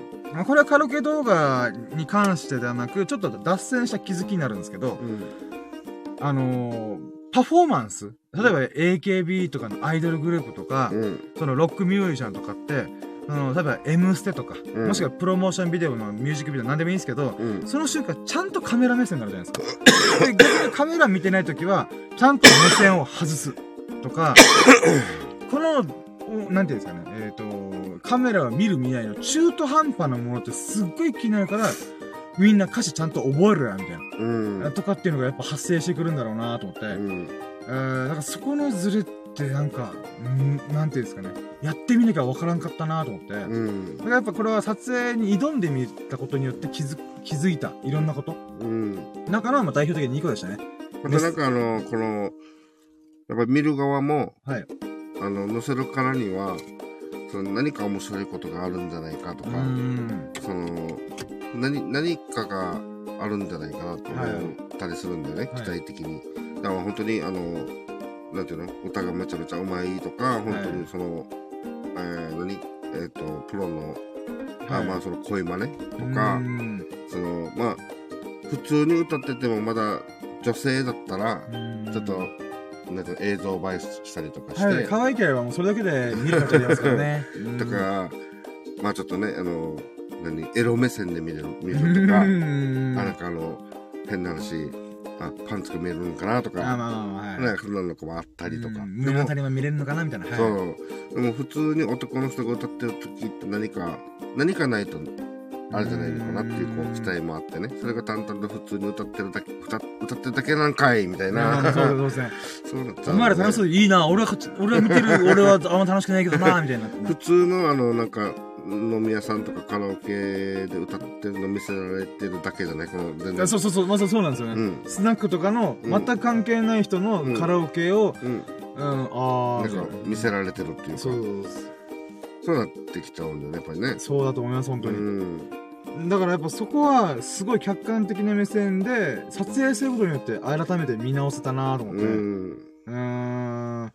だからカラオケ動画って少ないんだなって改めて思難しいんだよねやっぱりねうんだから、まあちょっとそこら辺もやっぱやってみて、ああ、とかいろいろ思いましたね。うんえーまあ言うてね、思いついたことはバンバンやっていこうと思うんで、どっかのタイミングでカラオケ行って一人で割って行って、うん撮影ちょっと挑んでみて、チェックしながら撮影して、歌って、ってなって、一回、一個の動画分だけはちょっとやってみたいなと思って。うんそれがうまくいかないけど、まあそれはしゃあないしゃあないと思いながら。うん。んまああと問題があるのは著作権ですかね。うん。著作権が引っかかるからやってないっていう理由もありそうなんですけど、うんうん。まあ今のうちしかできねえだろうと思ってぶっ込みますけど、うん、うん。まあまあちょっとそれもね、あの、やってみないとわかんないんで。ううんん。まあ、これもまたちょっといい気づきというか、うん。あー、でしたね。うん。で、ちょっと最後の最後でちょっともう挟み込むエピソードで言うならば、うん。あの、あんだけみんな、その、3時間ぐらいいたんですけど、うん。えー、1回僕がうう曲を入れ込むとき、だから平均15曲がずっと入ってる状態なんですようね。ん。にもかかわらず、だから僕以外の3人はもう歌い切ってるんですよ。うん。僕はあの動画撮影の準備とかああだこうだやってたんで、うん。実際その3時間歌ったのって、あー自分のチョイスで入れたのが多分5曲もいってないんですよ。うんそれぐらいしか歌って。じゃあ残りの曲とかずっと合いの手とか、うんあーみみんなが歌歌えてる曲に乗っかるとか、うんうんぐらいしかしてないんですよね。うんで、だから3人はめっちゃ入れたい曲入れて、歌い、歌いたい曲歌ってるんですよ。うんまあ僕はまあもうカラオケに関してはさっき言った通り、その盛り上がる曲しかチョイスしないんで、まあまあ楽しく歌ったらいいんじゃんみたいなうん感じの中で思って最後の最後でびっくりしたのが、うんみんなまだ歌い足りなかったみたいです。ん？まだ、まだ歌い足りなかったみたいです。ね嘘だろうと思って、えええ恐ろしいなぁと思って。まああのテテペリ君？はいはい。はまああのまあカラオケ好きだから、みたいな。なんかそうそんなっぽいあるしまあよくねあのはい飲み屋にも行くわけだから、はい。あまあそうなんだろうなって感じがするけどまあねスサノ君とミルク君に関してはえそうだそんなキャラだったっていうかそうそうそう、そうなんですよ。意外性なんですよね。うんうん、まあ、ほんと、そこも新たな一面見えたなと。うんなんと、夜の4時に、あ夜、朝、朝方4時に閉店だから会計しなきゃいけない。うん僕らが入店したの1時ぐらいだったんで。うんで、そんな中で、あの、ギリギリまで粘ってました。あの、海の声がのやつが途中、入っちゃったけど、うんだからもう普通にあれなんですよ。10曲ぐらいオーバーした状態で、うん閉店で会計しに行きますってなったんですよね。うんで、最後の曲終わって、じゃあこれで帰りますかってみんながこう準備して、出ようとした時に、スサノ君が入れた海の声がまだ入ったんで、最終的には、もう行くよって言ってるのに、うんちょ、もうちょい、もうちょい、もうちょいって言って。あそんな歌いないのみたいな。えうんっていうことがありましたえうね。んで、その後、あのー、まあ、スサノ君がね、お腹空いたと。うんやさしてると。うんやさっていうのが沖縄の方言でお腹空いてると。うんっていうことで、あのー、まあ、スサノ君とか、ツェペリ君が行きつけの、あのキャバクラビルみたいなのがあるんですよ。うんこのキャバクラビルのお一番上の階ところに、えっ、と、おでんバーっていうのがあるんですね。うんちょっと名前はちょっとうろ覚えなんですけど、まあ、おでんを取り扱ってる、まあ、スナックではないですけど、バーみたいな。うんまあ、スナックバーっていうんですかね。ちょっとわかんないですけど、ジャンルは。あそこのおでんがめっちゃうまいから、それで締めようぜ、みたいな。はああ、行こうじゃあ行くみたいな感じで、僕も初めてだったんですけど、じゃあ、てか、でも2日連続おでん食べることちょっとびっくりしたんですけど、うん、あれ昨日も食べて、今日も食べるのみたいな。いうんで、行って、おでんバーで、まずおでんめちゃくちゃうまかったです。うんあ、ていうか僕は、さっきも言った通り、3段階変化、出汁の3段変化を感じたんで、これでおでんだよなと思いました。うんこのおでんめっちゃうまいと。で、毎日仕込んでるって言ってて、すごいなみたいな。はいはいっていうこともありながら、あの、そこでもまた、あの、スタンドアップやっておりました。すげえなと思って。うーん。へまあ、このおでんバーにいたことに関しては、もう、喋ることで言えば、その、このおでんがめちゃくちゃうまかったと。えうん。だって2日連続でなぜかおでんを食べることになったと。うんまあ、っていうことぐらいですけども、あのまあ、美味しいご飯を食べながら、えー、よし、帰るか、みたいな。ううんん。っていうことがありましたと。まあ、これ長、長々とちょっと喋っちゃいましたけども、あの、そういう素晴らしいことがあったのが 4, 4個目のラッキーでございますね。はい、じゃあ、えー、5個目か。5個目はもう今日の出来事ですね。えー、これはですね、注文ミスで余った、えー大東寿司っていう、まあ、大東島のすお寿司スタイルうんのお寿司屋さんがあるんですけど、そこがね、あの、僕らが同級生の子がやってて、えー、で、それで今日ちょっと、あの、なんだろうな、麻雀する前に飯食いに行くってことで、そこ行ってきたんですよね。うん。で、ほんと、えっと、7巻入ってて、あ、じゃあ8巻か。8巻入って700円とか。うんの。やつをおのので買って食べようか、みたいな。ってうん。言ったら、売り切れてたんですよ。うん。で、今なんか、何があるの？って言ったら、うんあの、まあ、品数絞ってるんで、ほんと大東寿司、あの、大東島で取れ、釣れた、あの、カジキを使った刺身、あ、す、お寿司うん。なんですよ。で、それ全部売り切れてどうなるかなーと思ったら、なんと30巻のセットは残ってるよ。僕としては、あ、オードブルのセット。うんうんうん。あれよくこのパーティーとかで使うような。はい。逆になんでそれがだけ残ってんのってちょっとびっくりしたんですけど。で、そしたら、あの、その子が、あの、あ、これね、実は注文ミスで、うん。あの、だからこれどうしようかなってなったのみたいな。はい。言ったら、わかりました。我々が引き取りましょうって言って。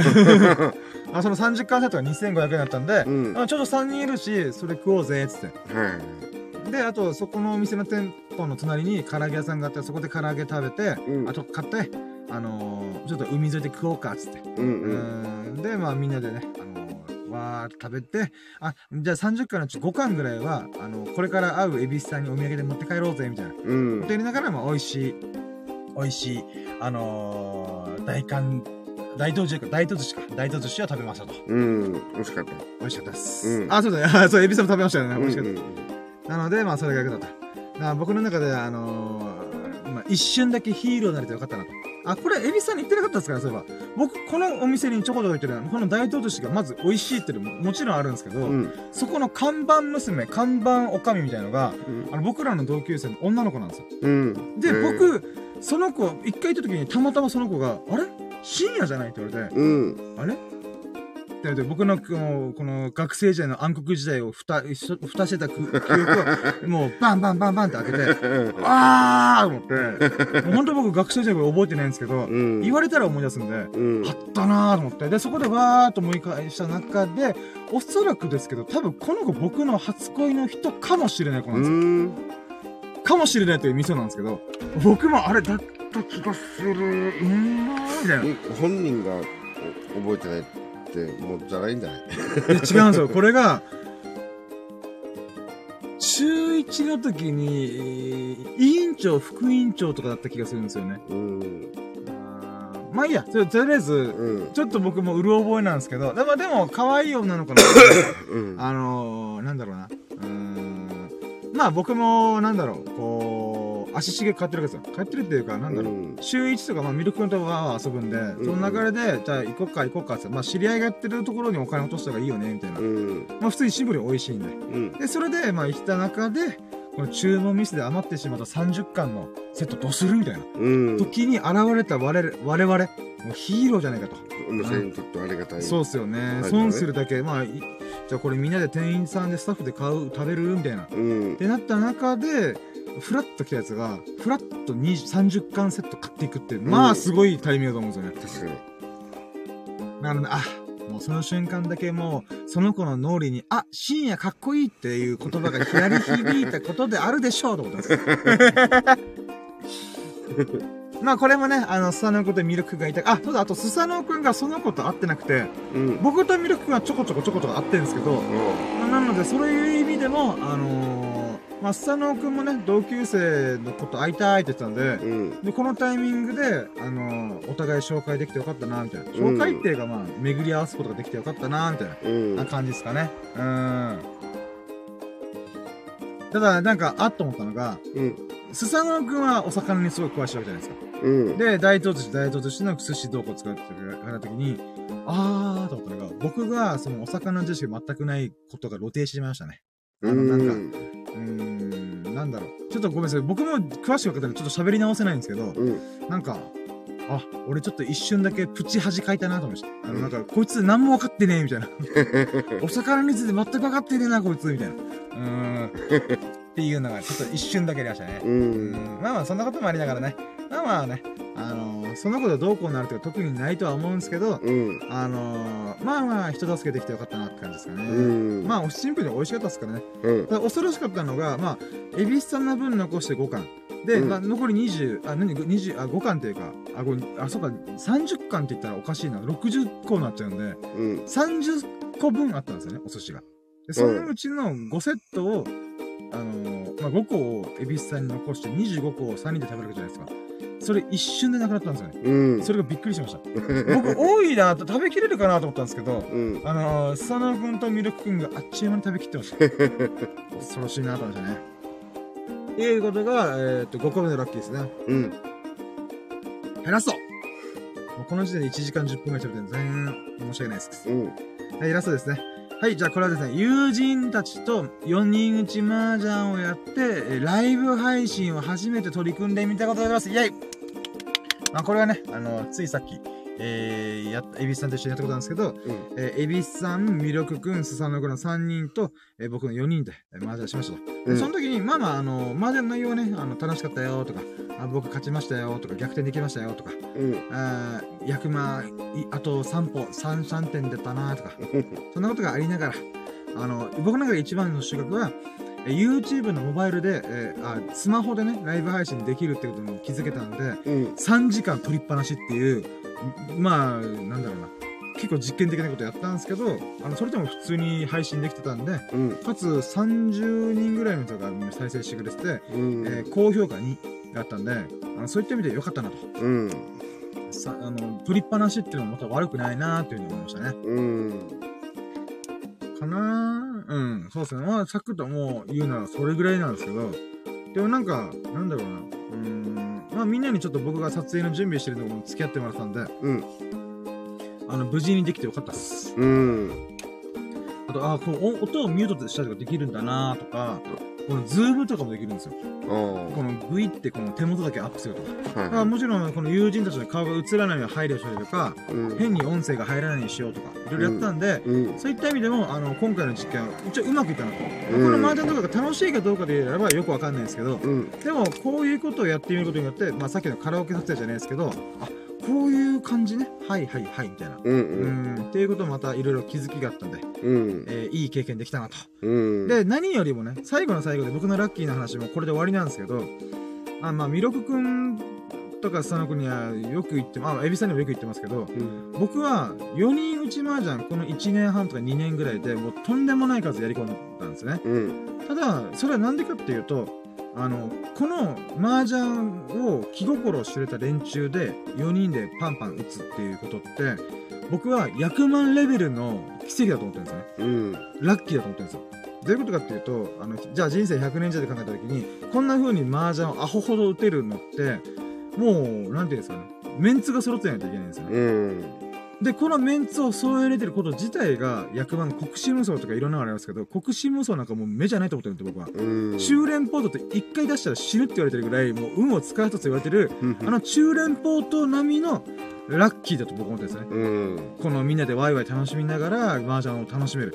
じゃあ、掛け事とか一切してないんで、我々は。うん。ほんと超健全麻雀なんですね健康麻雀。うん。なのにこんなに楽しくできてる、それでできる関係性っていうのが、ほんとすごいことだと僕は思ってるんですよね。うん。まあ、スサノコとミルク君はそこに関しては結構きょとんとしてましたけど、あ、また、えすさあまた深夜がわけわかんないこと言ってるみたいな感じではありましたが、うん。あのまあ、この、この感覚価値観はね、いずれ分かってくれるとは思ってますけど、うん。ただ、それをずっと僕前から言ってますけども、最近、今日の帰りで、あの、ミルク君がちょっとポロッと、そういう、それに近いこと言ってました。何かっていうと、あー、寂しくなるなって言ってました。ミルク君が、なんでかっていうと、あの、まあ、移住して、2ヶ月後にはもうね、沖縄を出て、本州の方でね、いや、転職して移住するんで、うん。だから僕の中では、僕が今言ってることが、えっ、と、ミルク君が気づくのって、うん、半年ごとです。うん。あー、麻雀やりたいなーって思っても、雀荘に行ってガチ勢ってやる、やって絞り取られるか、か、なんとかそのメンツを見つけるかしかないんで、うん。もし沖縄に帰ってくるときに、ちょっと2、3人、2泊3日で帰ってくるときとかに、たまたま打てるかなとか。うんで。もほんとそういうレベルなんで、うん。僕が言ってることをちゃんと、あー、そういえば、メンツを揃うこと自体が役満レベルのラッキーなんだよって、深夜が言ってたな、確かにな、っていうふうに、感覚的にちゃんと実感できるのは半年後とかだなと。1年後とか、うん。数年後とか。うーん、なるんだろうなと思いつつも、でもやっぱ移住するって決定してから寂しいなって言ってから、多分今になってやっと気づき始めたかな。まあ別にそれがどうこう、別だから何って話なんですけど、あ僕としてはね、あのー まあ、なんだろう、僕の感謝の思いが、えやっとなんか伝わったかなと思いました。うん、僕があんだけすごいんだよ、このメンツで打てるってことは、って言ってることが、あの、ちゃんと、だからありがとうって何度も言ってますけど、あれがどういう意味を持ってるのか、どれぐらいの気持ち込めて言ってるのかっていうことが、まあ、やっと伝わるのかな、みたいな、うん感じでございますね。うん。ちょっとベタベタあ、どうぞ。はい、というのでね、あのーまあ、楽しい楽しい麻雀ができてよかったと。で、魅力くんとね、こういう風にきまとまった時間で気兼ねなく遊べるのも、どんなに見積もってもあと5回うん。なんですよね。その2ヶ月後って言ったらもうすぐなんで。うん。で、土日で遊ぶと考えてもほんと多くて5回。うん。しかもその5回のうち1回はキャンプ込みですからね。うん。で、そして送別会が1回入るんで、まあ本当は、フラッと遊ぶ感じで言うならば、3回あったら嬉しい方ですかね。うん。うん、まあそのうちのね、5回のうちの2回は、えー、エビさんと僕は必ず勝っちゃってますけどね。う。うんん、キャンプと送別会で。うん。まあまあそういった感じでね、あの、まあ、もう精一杯一瞬一瞬全力で生きて、えー結果、魅力くんを、えー、本州旅立つ寸前でね、盛大に見送れたなと思いながら。うん。うん、この麻雀も今回がラストになる可能性も全然ありますので。ううん、ん。まあまあまあ、ほんと、あのーいいメモリーが刻み込めたんじゃねえかなと。うん。私は思っております。はい、ということで以上でございますね。あれ、ご清聴いただきありがとうございました。はい、1時間15分ひたすら喋り尽くしました。あでもほんとそれぐらいね、今回この3日間めちゃくちゃ濃厚でした。うん。結果で言うなら僕、魅力くんと3日連続でやってますからね。ああ、そうか。あーいやー、恐ろしいと思いながら。ほんと魅力くんよく付き合ってくれたと思いましたね。う。うんーん。で、なかなかと喋りましたが、あの、う今更ながら、あの、エビスさんがなんかさっき僕に、あ、これラジオで喋ろっかって言ったビリヤード話とか、うんまあ、エビスさんが、ちょっとここ最近でなんかラッキーな、あ、これあったよ、みたいな。うん。あればちょっとお聞きしたいなって感じですね。あ、ビリヤードね。あ、そうだ、まあ、なんか、なんか喋りたいことがあ あったみたいな。僕は1時間15分、じらしにじらして、もあの、もう、なんか眠そうにしちゃって申し訳ねえなって思いながら。うん、でもつけてやります、みたいな。大したあれではないんだけど、あ、はい。あと、まあ、この、いつもの場に、はい。まあ、えっと、きっかけはね、みんなと麻雀とか、はい。あの、とか、ダーツとかやったりとか、はい。はい。ビリヤードも遊んだりとかで、はい。で、結局、ちょっとまた第二次のビリヤード部、なんていうの？火がついて、あ、いいっすね。はいはいはい。あじゃない、火がついたじゃない？はい。あ、そうか、今、あ、ごめんなさい。いやビリヤードのキーワードがなぜかダーツに聞こえてました。あだからビリヤードも思って、あ、ダーツもまた再現したのか、あ 僕が寝ぼけてましたね。すみません。うん今のはあれでした。うんまあ、今一瞬エビさん、え、シエ何言ってんの？みたいな感じだったかもしれないですが、あの、僕が聞き間違えてました。はい。で、それであの、まあ、あの、そういえばと思って、マイクも引っ張り出して、はいはい、そうですね、そうですね。で、えっと、それそれがまあ、もうどのぐらいかな、もう7ヶ月とか8ヶ月とか前ぐらいになると思うんだけど、はいはい。で、あの、ビリヤードにあの、一人で練習する用の、はいその、ボーラードっていうものがあって、あー、はいはい、あります、あります。うん、ボーリングとビリヤードガチャ、ガチャンコしたみたいな。うんうんうん。はいはい。もう10個の球を、はい。あの、好きな、あの、順番関係なく、はい。その、まあ、取っていって、で、まあ、えっ、と、スコアがボーリングみたいなスコアの付け方をすると。はいはい。で、ええっ、と、これで、その、まあ、何点ぐらいはい。を取ることで、はい。その、今の自分の力が分かるっていうか、あー、なるほど。ビリヤードの実力をうんちょっと測りやすいというか。でうんそのクラス、A はいクラス、B クラス、C クラスっていうところの、はい。その、どこに自分がいるんだろうみたいな、はいはいで、。自分は C クラスだとか B クラスだとかっていうのを、こう、あの、はっきり分かるように。で、プロテストもこのボーラードっていう、あ、そうなんですね。なんああ、はいはい。で、それ、で、その、これはね、あの、まあ、言ってみればとも、あの、いろんな人とこうゲームするじゃない？そのナインボールだったり。で、その瞬間瞬間で、あの、決めたりして、その、まあ最終的にこの9番、ナインボールだったら9番決めたら勝ちだ、イエーイって、はい。イエーイってなるから、その途中の、その、なんだろう、いくつは入れたとか、いくつ外れたとか、はい。そういうのもこう、消えちゃうんだよね。勝つことによって。ほうあ、。意味わかる？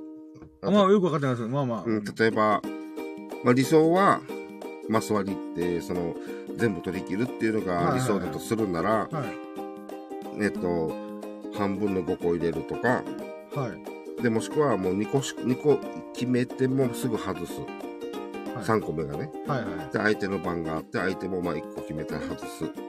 とか、で、自分が 1, 個決めようと思ったら、これが外れて。はい。で、相手もまた外れて。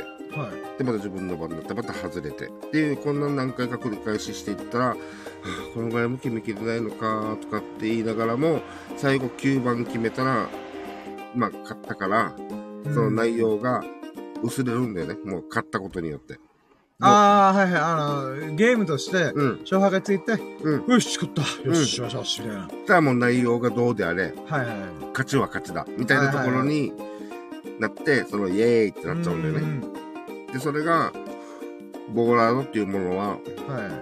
あの、勝ち負けがないんで、そうっすよね。うんはいはい。いくつ、その、ミスしないで入れ切れるかっていうところだけのあれなんうで、ーん単純に2個決めて外れるとか、このはい1個の目の前の1個が、もう、そう普通、普通に決めきれないとかっていう、こう、なんて言うんだろう。自分の不甲斐なさが現実が本当に突きつけられるわけ。ああ、はいはい。あ、そうです。前もおっしゃってましたね。うんボールアート結構し、シャバいというか、シビアってみたいな。う。ん。あれはもう精神的にもとっても鍛えられる。だから、あえてやった方がいいよっていう人もいるし、で、俺はこれもう、極力避け、避けてたわけ。うーん、おっしゃってましたね。うんはいはい。まあ、あの、それでちょっと話戻すと、はい。そのマイキュー久しぶりに引っ張り出したっていう時にちょっとや、やったわけ、ボーラードを。はいで、まあ大体60点とか70点とか。はいはい。まあもっと悪い時もあるんだけど、うんで、それで、ああ、もう嫌だってなって、ちょっと現実突きつけるのしんどいわ、みたいな。なんかイメージはもうちょっといける。あるじゃない？あーなるほど。もうちょっとできそうだけど、でも現実がこれだから、はいはいはい。で、あとそれがあのーまあ、1から10までこうフレームがあるから、いその、やっぱ集中も途切れちゃったりとか、ももう嫌っていう、ちょっといい加減な風になったりとか、はいはいはい。まあそれも結局言うて、その、なんていうの、甘い、まあ実力がまだまだっていうところのうん、その現実を知らされて、もう誰、誰のせいにも何もできないから。もう、うーんってなるわけよね。はいはい。で、それで、あのーまあ、ぼあの、マスターがボーラード、あの、やった方がいいですよって言ってやって、まあ、それが、こう、60点、70点とかなって、で、それから、まあ、あの、314っていう新しいシャフトをはいはいはい。買ってからは、一度もボーラードをやらんやらずに来たわけ。あ、そうなんですね。うん。必ず誰かと、あのはい、対戦というか。対戦、はいゲーム的に対戦したり、まあ、たまにちょっと一人で作っていっても、そのボーラードはす全くしないで。まあ、あの、まあ、っていう感じの練習してたり、はい。で、本当にこの8ヶ月、7ヶ月間、あの、ボーラードを避けてたわけね。はで、それが、まあ、何が言いたいかっていうと、その、やったんだよね。い。ああ、久しぶりに。最近に。はいはい。うん。もうなんか、や、やる流れになっちゃって、おー。あ、やらないといけないんだ、みたいになって、ああ、もうこれ現実またなんか子供のなんか宿題、夏休みの宿題感すごいですね。その、なんかももううな、31日になっちゃった、みたいな。もうなんか流れがそうなっちゃったから、もうやらないといけないみたいな。はいはい。うん、だからもうやるからには一生懸命やろうと思って。まあまあまあ、はい。そしたら、はい。あの、今まで俺の自己最高ってさ、はい。まあ、20年前にも、はいそのマス割り2回出たよとかってあおっしゃってましたねうんはいで第一次、あの、ビリヤードブームの時ね。はいはいはい。で、あの時でもボーラードってちょっとやってて、うんそれでもまあ、もう俺の中では100点、100から110点ぐらいかな。最高点が。はいはい。が。が、その、最近2、3日前に久しぶりにやったら150。おー、すげえ。はいはだってまあ、ダブルも取って、まあ、スコアはちょっとあるんだけど、いはい。はい。まあ、あの、まあ、ちょっと、まあ、見方がちょっとよく分かってないんですけど、うんまあまあ、まあ、ほんとボーリングのスコア表みたいな。こんな感じでストライクとか、はまあ、1個だけまあスペア取ったりとか、こはいはいはい。う。で、まあ、あ148点。まあ、最後、ちょっとスペアに1個しかないんで。まあまあ、こんなのだったけど、まあ、150点ペースですね、みたいなマスターうもね。ーん、そうっすよね。すごいじゃないですかっていう、もう、もうすごい、おあの、ー、すごいっすね。褒められたわけ。はいはい。いや、僕としては、あんまこのボーラード自体もやったことないんでわかんないですけど、うんでももともとさっき言った110、120うん。でしたっけ？自己ベスト。うんそれは、調子がいい時でそれってことですよね。まあ、要は、あの、結構や、ちょこちょこやってたわけ。うーん。その中でも調子良かったり、はいまああるじゃない？やっぱり。はいでも大体、あ大体のこのアベレージが、まあ、ビューで70、80とかだよなっていうことはさっきおっしゃってたんで、うん。そこから考えるときに、え今回150点前後。まあ150点台で、ドカンといくのってマジすごいですね。で、それでね、あの、自分の感覚としては、はい。あの、言うてそんな難しいことをしてない。うーん。そのまあ、ゲームの方がもっと、その、難しいことをしながら入れていったりとかってしてて、はい。で、ボーラードはできるだけシンプルに、あのやっていくっていうのが、まあ駆け引きとかないですからね。うん。で、その、まあ、もうちょっと細かいのは置いといても、まあはいとにかく、その、そんな難しいことしてないけど、意外とトントントントントンってやった結果がこれで、うーん。その、なんだろう、言ってみればだから、すごいレベルが上がった感がはっきり分かったっていうか。そうですよね。もう数字は嘘つかないですからね。うん。だからやっぱりあの前より上手になってますよねとか前よりあの上がってるんじゃないかって言われても。あんまいまいちピンときてないし。その実際か勝ち負けの試合になったらまあ全然勝てなかったりとかって続いてるんですよね。でそういうの結果から言ったらいやーまあ上がっレベルっていうかその腕は上がってるかもしれないけどまあ勝負っていうものに対してはもう弱いとかね。そういうのがあったりとかしてて、まあ、いまいちなんか俺って上達してんのかなとかっても、まあ思ったりもするわけう。んでもどうしてもそうなってしまうと、相手のミスで勝てたのかなとか。そうそう、おこぼれもらったかなとか、うん。そんなになってくるから、その、でも実際自分でボーラードって久しぶりになったら、本当にポンとこういうスコアが出たから、これどんなに頑張ってもこんだけ出なかったわけ。うーんその、このぐらいのイメージあったんだよ。言うて。あはい。でも現実は、まあ実際110点が最高ぐらいでうー、ん。なんだったら70点もあるし、これの半分ぐらい。はいはい。ってなって、うわーんってなる からやらなかったんだけど。だから、あの、自分のイメージした感じ、また言ってこのぐらいいけるんじゃないかっていう数字がもうもろポンって出たんで、だからそれがあの、これはあくまでも、なんていうの、パッてやってこれだから、もうちょっっといったりとか。でそうですよね、ん。10回ぐらいやったらまたあ平均的にはこれぐらいかみたいな。うん。うーん。まあ、またまたまだ1回しかやってないんで、あの、もうこれ以上の点数が出ない可能性も一応あるけど、まあでもその内容的にはそんな向かいあ難しいことをしてなかったし、あのその次の球次のものにこう考えてそのコントロールをするっていうこのコントロールの、まあ、技術っていうのかその慣れっていうか感覚がはいはい。だんだんそのやっぱりこんだけついてきたからすごいあの繊細になってきたんだなっていうのが分かって、でそれをだからマスターとか話したらもうめっちゃすごいじゃないですかって。い言ってやすごいと思う。素晴らしいと思うんで。すよでって褒められたし、まあ俺も実際この数字もね初めまあて取るから、嬉しいっすもんね。ということで150点ってどのぐらいなんだろうってググったら、まはあ、しっかり普通に B だわけ。あそうなだっなんんですねたら俺 A とか、この瞬間だけ、はい。このスコアだけでいったら SB かもしくは A ぐらいにいってるかなと思ったら、はい自分のランクより上に行ってんじゃねえかみたいな、うん。はい。いたら、あ、うん、これは普通に B ですよ、みたいな感じに書かれてるわけ。なんだよ、みたいな。はで B らしいスコアが出ただけか、みたいな。いまあまあまあまあまあまあ、うーんと思いながら。あ、でもまあ、あの、B の、その、あの、点数って、このぐらいの点数からこのぐらいの点数まで取れたら、だいたい B の枠ですよ、のちょうど、うんまあまあ、中からちょっと上ぐらいかな。あそれじゃ真ん中なんですか？そうそう、だからもう、でか180点ぐらいまでっていうのが B らしいわけ。はいはいはだからまだまだ150点、ちょっと今148点だけど、これが150って見積もっても、まあまだ30点っていうか、あるわけでしょ？で、プロ、プロはマックスで何点なんですか？300。300ああなるほどなるほど。はいはいあまあ、ストライク全部ってなるわけだから、マスあり、はい。マスあり、マスあり、マスありみたいな感じだから、はいはいそれでいくと、まあ最高300点。得点。が300点、うん。はいはいでプロテストが、これで210点平均。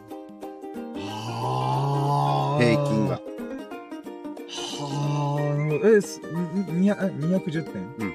210点っていうと、最低でもどうなるんですか？あ、そのえっ10回のうと、ち最短で最小でいく210点は、一応、まずは条件としては、えっと、まあ、ボーリングで言うけど、はい。1投目っていうのが、まず絶対的に9本とかを取らないといけない。8本から9本。これがガーターだったり、1本とかだったりすると、はい。スペアの後の1投目って大事なわけね。はい。まあ、点数の計算上。だからまあ言ってみれば、1フレームっていう、い一つのフレームはい。が19点はい。必要なんだよね。合わずね、19点っていう点数を10回続けたら190点になるよね。はい。なので、えっと、20点はい。ずつ加算されていて、ようやく200点になる。はい。うん。で、まあこれを、まあちょっと置いといて、まあ9本スペア、9本スペア、9本スペアを10回続けて190点。これもうミスないよね。うーん。ノーミス。はいはい。これのどこかにダブルが必要。ダブルっていうと、あストライクがあストライク 2, 連続。おー、はい。最短はこれだけ。あと、オール9本スペアのどっかにダブ、えっとストライク連続が2回ダブルってくっつってて、それで200点アップなわけ。あー。200何点とか。はだからコンスタントに210点を取るためには、一応最低ライン3つ、ターキーって言うんだけど、はいストライクを3回連続取る。これが210点台に入るんだよね。はい。もちろん他はストライクが出てなくても9本スペアじゃないといけない。ボーリングの計算、今までよく分かってなかった部分もあったんで、あああ、そうかそうか。あー、まあちょっとこれはまた今度細かい話はあれなんですけど、うあ、そういうか、だから、あ、待ってそれを、そはいのまだボーリングならまだしも、ビリヤードで9本っていうのは、まあ、10個並べて、残り1個までは絶対取り切らないといけないってことだよね。そうですよ。でもマスあり寸前までそうそうそう何度も何度も繰り返すそうですよね。そうそうそう、あと1個なのにっていうところは最低ライン行ってないといけないっていう。だからそれがもう、う。それがもうプロのライン。あだからまあ B クラスでも180点って言ったら、あ。さっき言ったみたいに、まあ、とにかくスペア、はい。ミスはしないようにして、で、できるだけ最初の番、最初の、はい。あのー球がまあ8個から9個をコンスタントに入入れていって、残り2球、1球あたりぐらいでまあミスっても、まあでも次はスペア取る。って感じでが10個並べて、まあ、100 180から190点いくっていう感じだから。だから A クラスってすごいわけよねうん、もうすごいですね。今のだけで言ってもえこれでもまだ B だわけってちょっと思っちゃうぐらいな、はいちょっと点数だっただけにだから150点がもうちょうどまだ、うん、真ん中中の真ん中みたいな。はあ。今さっきスコア表を見せてもらった時に、うん。普通に僕、あれこれすごくないみたいな、なんかこのうん。9本っていうか、まあ本当まあ僕はボーリング自体もすごい苦手な人間なんで、うん。僕から見たら、おおすげえみたいな、うん。ってどうしても思ってしまうんですけど、もう本当それはもうまあ、その、300点最高得点の中の、ほんとちょうど真ん中ぐらい、うんえー、って意味なんだなと、ちょっとびっくりしました。それでそうなのみたいな。俺すげえと思って調べたら普通に B 中の B だったからと思ってなんだよとまあ一応まあマスターとかあのまあ他のスタッフにもはい。あのまあ久しぶりにビリヤーああのボーラーでやってさーって話したらはい。あの100点いきましたすぐこうだったあさっきのあの S 君、イケメン S 君とかも、あの100点超えました？ってすぐまず100点超えるか超えないかみたいな。そしたらなんと150、150点、148点だったよって言ったら、え、めっちゃすごいじゃないですかってう言って、まあ本人もとそういうスコア取ったことないから、っっていうぐらいもう150点、148点っていうのは、まあなかなか言うて、あの、出し切れないスコアだから、はい。で、現実すらされたら、あ B、B 中の B か、みたいな。あー、すごい。うんまあまあでもね。まあ自分的にはまあ前、久しぶりにやってこのスコア出たからまあ良かったあもう、ではあるそなっていう。成長したっていう実感というか、そうだね数字が出てきたっていうのは、やっぱ素晴らしい、いいことですね。いや、本当は、あれだと思いますよ。まあでも調よかったっすね子、もう調子乗っててもやらないよ。しばらくはまた。またちょっと、うんそろそろやってみるか、みたいいや、今、いい気分のままで、ちょっと、そのままちょっと行って、な。あ、いいと思います。また調子乗ってやってすぐ現実知らされたら、えまあ、C クラスやんってなったらちょっとへこむから、あもう本当人生は調子乗ってなんぼですからね。っていう、まあ、一点がは、あの、まず喋りたかったのと、い。はい。お、まだあるんですね。おー。まあ、もう一点は、いその、そのまあ、ボーラードを、えー、まあ、ついた時のその、自分のマイキューなんだけど、あの、自分、あの、はい314-2を、まあ、愛用してるじゃない？はいはい。で、それね、あのーまあ、言ってみれば、こう、先にチョークっていう、こう、粉をぬ塗るじゃない？はい。それタップって言うんだけど、はい。そのタップと、まあ、木の間に、はいあのー先詰め、先角先角っていうのかな？あの、白い部分がああ、あるね。はい。ありますあります。うんあのーそれが割れちゃって、まあ、前にちょっとひびが入って、まあ、いつ、いつだね、割れて割れて。はい大会の最中に気づいたみたいな。はい。うん。で、それが、あの思いのほかちょっとひどくて、はい。で、まあ、これ以上つくと、本当にとどめさせちゃう可能性もちょっと出てくるから、はいはい。えっと、これはちょっと今、つかないでおこうということで、はい。それ外して、はい。で、もともとついてたやつはい。を、まあ、一旦、はい。予備のやつ。はうん、戻して、まあ、それでついてたんだよね。い。はい。で、それによって、その314のポテンシャルがすごいっていうのがもうあからさまに、久久しぶりに戻してみたら、はい。あの、全然違うことが分かって、はい。で、で、314シリーズは、そのはい314初代はい。で2、3ってあるんだけど、はい。2が一番この314シリーズの中では、パワーが出ると言われてるシャフトなんだけど、はい。そのパワーがあるがゆえに、パワーっていうのはその、なんだろう。まあ、で、ついた玉、白い玉が、その、ぐんぐんぐんって強く動いてほしいと。はいはいはい。で、そういう時に、あの、強く動いてくれる。そういうのがその、この2のいいところなんだよね。はで、それのパワーがありが、あり、ある、ん？ありすぎがゆえに、い。はい。えっと、つく側の方も、あの、パワーをガツンと出しちゃうと、はい。えっと、それが浮ききれなくて、はいそれで割れちゃうと。ああ、だから、まあ、木の感じでなんとか硬いんですかね。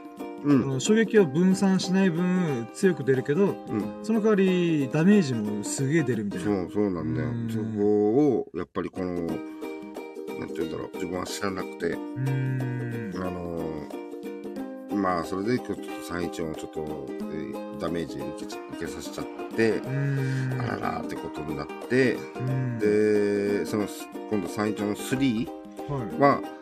はその2で2のそのパワーがありすぎてその諸刃の剣っていうことで。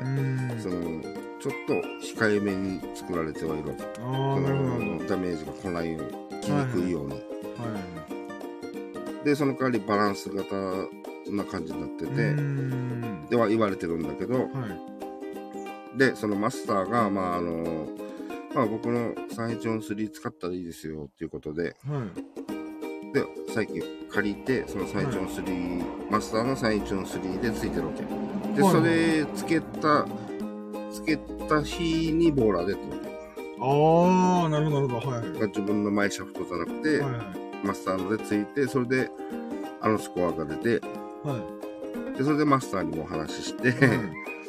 だからこれ合ってるんじゃないですかみたいなああ、なるほど、なるほど。2より3が、あのー自分にもしかしたら合ってるかもしれないですねと。と。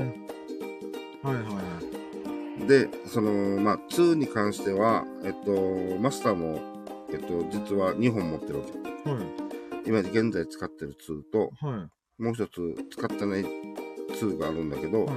それはもうすでに先図の、さっき言った自分と同じように、もうパッカーンって割れてる状態な。ものがあってはい。で、これはあの、メーカーに出しても、はあの、新しいシャフトい。はい。を購入できるぐらい修理代がかかるわけ。なるほど。だったら新しいの買った方がいいですもう一から作るぐらいのレベルになっちゃうんですね。う。うんーん。でそもそもあれはもうあの修理というよりはもうこれがこのシャフトのはい。もう終了ですっていうことではあるらしい。あーあ、そ、その先っちょの部分がシャフトの性能というか命の部分なんですか？それとも、あの、目安だ、目安、あく、まあ目安っちゃ目安みたいな感じまあ、要は寿命っていうものはないんだけど、はい。それを壊してしまったらこのシャフトはもう終了ですよってメーカーは言ってるわけね。で、それはだから無理やり修理ってことはできますよ、製造する側だから。あなんだけど、まあ結局言うて同じ金額ぐらいかかりますよ、みたいな。だからさ、新しいの買った方がいいんじゃないですか、みたいな。とということで、まあ結局修理出しても高いし、ということで、まあ置いてあったんでね。はでそれを、あのーある S さんっていうお客さんがいてね、い。はい。まあ自分と同い年の人人なんだけど、これ、その人は今ですら別の仕事してるんだけど、ん前は、そのビリヤードのシャフトをはい。製造する、作る側の方にと携わってた人みたいえで。めっちゃ詳しいわけ。やっぱはいり、さすが作ってる戦わな、うんな人なので。はで、その人が、まあ、うーんと、えっと、元には戻らないけど、はい使えるようになる上のレベルだったら、えっと、修理することは可能ですよと。い。おがちょっとじゃあ借りて持っていきましょうねって言って、その S さんが、まあ、あの、マスターの、えっと、割れたその最長を持って行って、まあ、直してる最中だと。あ、なるほど。今、まあ、さ修復中なんですね。はいはい。それを、えっと、まあ、お願いしてるやり取りしてる時にも自分いたんだけど、はい。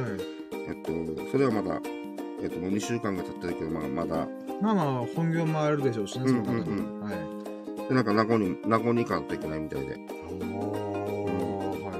で、まあ、それで、その、まだ帰ってきてはいないんだけど、で、それ、その方に自分の最長を、まだパッカーンと割れてはいないけど。えっと、修復できますかねと。はうーん、ちょっとお願いしようかなと思ってる。まあ、一旦メーカーの前にお願いしてみてもいいと思います。もうメーカーに出すとかな、もう完璧、もう新しいの買った方がいいレベルだから、そうですね。メーカーには出さないんだけど。ただ言うてまだ、あの、完全に割れてはいないわけ。割った方がいいのか、割らずに今のままで、あの、一旦 S さんに預けた方がいいのかが、まあ本人と会ってないから、まああったら、ちょっとお願いしようかなと思って、でそれででもまあ、マスターのですらまだそんだけ時間かかるし、まあ向こうも本業じゃないんで、まあまあ別にゆっくりでやってると思うんだけど、自分はもうメインのそうですこね。の球がつけないってなればもう他にないっていうかまああの、もともとついてるやつでしかも我慢してつくしかないんで、っていうのがあったもんだから、マスターが、まあ、じゃあ僕の3使っていいですよっていう話になってて、やっぱ3いいっすねっていう話してたわけ。やっぱこうあんだけボーラードの点数出るしう、んなんか、あの、合ってるのかはわかんないけど、合ってると思いたいみたいな。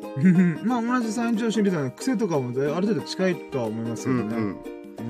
で、しかも、みこしっていうものが極力少なくなってるわけ。だからえっと、2の方が難しい。で、これはもう、あの、なんていうの、まあ、ビリヤードこんだけやってる人たちからしたら、まあ、はい。いろんなのついてる人って多いわけ。あの、最初の、もちろん、最初の2も3もついてる人もいて、そういう中で、まあ、俺はカーボンがいいとか、いやってるから、その312使いの人っていうのは、あこんな難しいシャフトでこんだけスコスコ入れるんだっていう風に見えるわけね、これね。だから、これが、まあなんか、技術の高さを出すっていうの。あの球、球がすごい、球もすごいんだけど、この、それを使える人がもっとすごいんだねっていう風に見えるからう、ん。だから、312使ってるっていう人は、あ、この人のポテンシャルが高いんだっていうことで、うん。マスターもそうだし、うん。俺もそうなりたいと思って、これで こだわってたわけ。はいいいですねいいですね。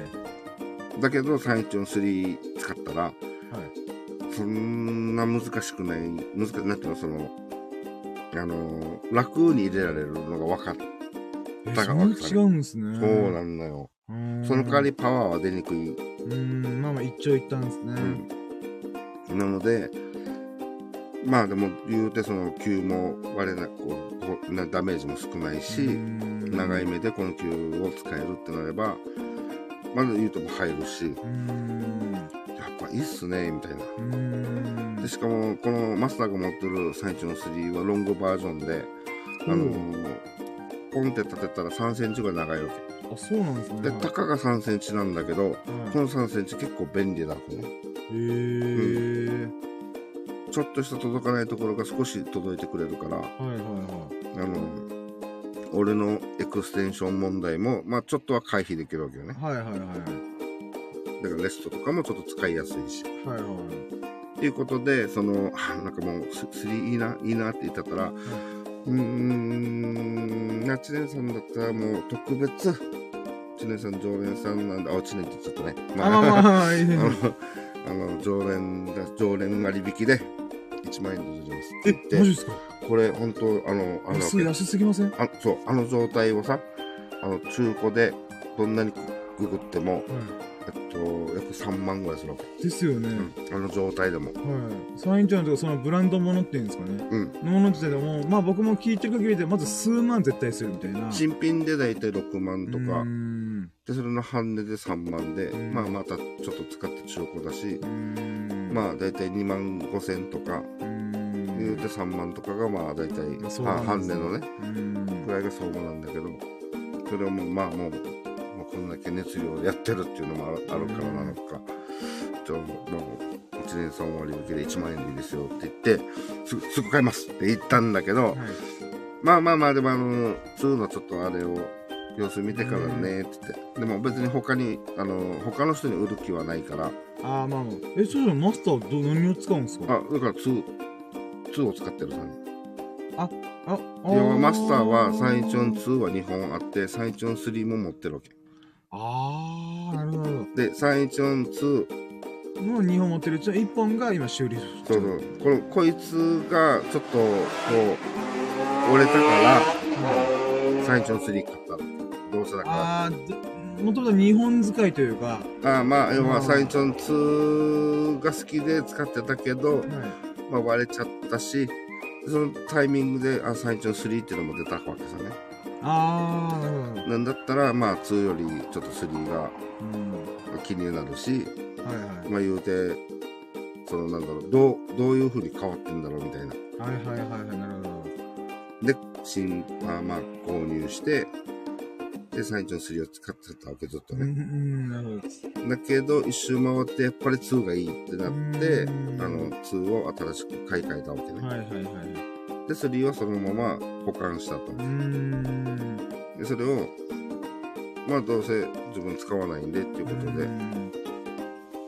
まあまだあの正式にあれじゃないけど。はいはい。まあ一応あの多分遅かれ早かれあの買うと思います。ああいいっすねいいっすね。そういう話巡ってきて素晴らしいですね。で最長3で。はい。まあこれはまたちなみにの話なんだけど、はい今日あのちょっとトーナメント朝から行くって言ってまあ、まあ、何やかんやでできなかったじゃない、はい大会があったけどちょっといろいろ事情があってみたいな。はい、うん。でこれあのえっと毎月まあ年に1回の大会らしいよ、そんなでかい規模なんですね。うん、年はい。一にしかない、でこれって何かったら毎月あの自分なんかこう BCL っていう B クラスのはいはい。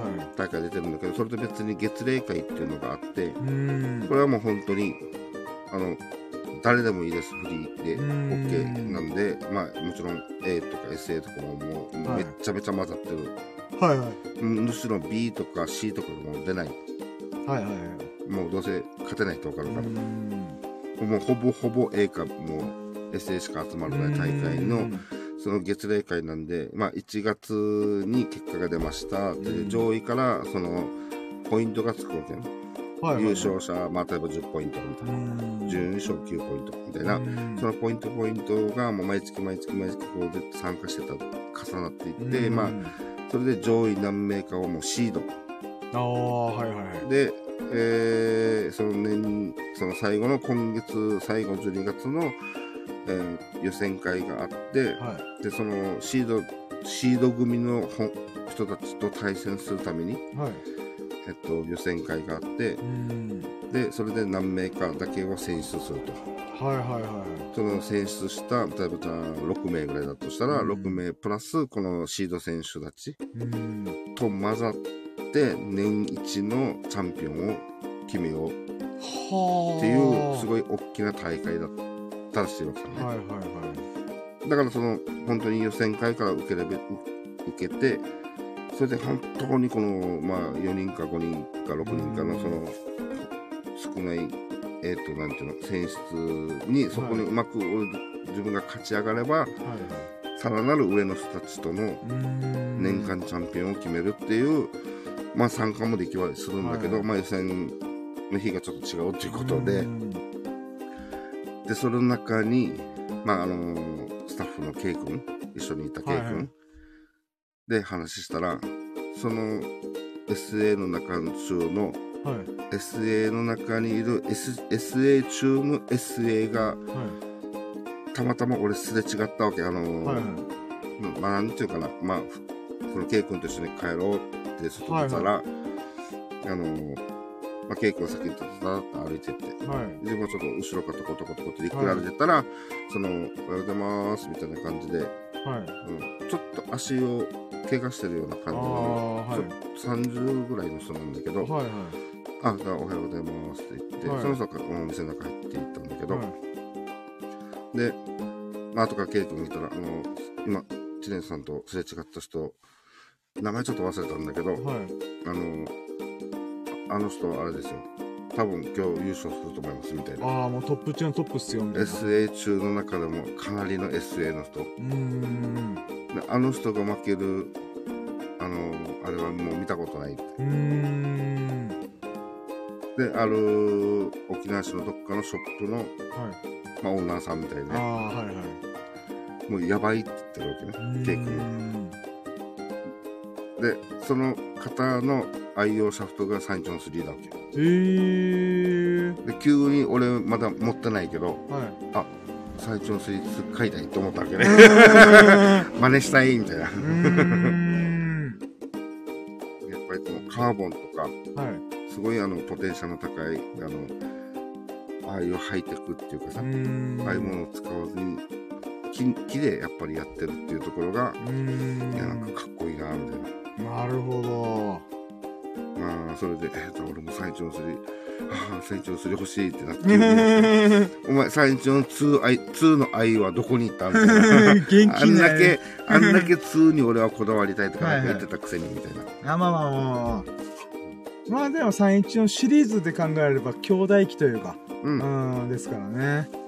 なるほど。でもそんな同じシリーズの方がこのズレがあるんですね。うん。はまあ、はでもマスターは3よりは2が好きっていう。ー。うーん。3は全然悪くはないんだけど、はい。うん、おとなしいから面白くないとは言ってました。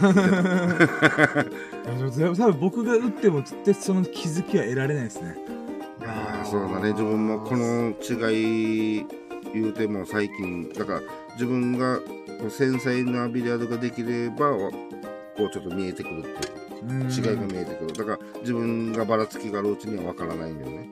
うーん、なるほど。うん。硬いのか柔らかいのか何なのかもわからないし。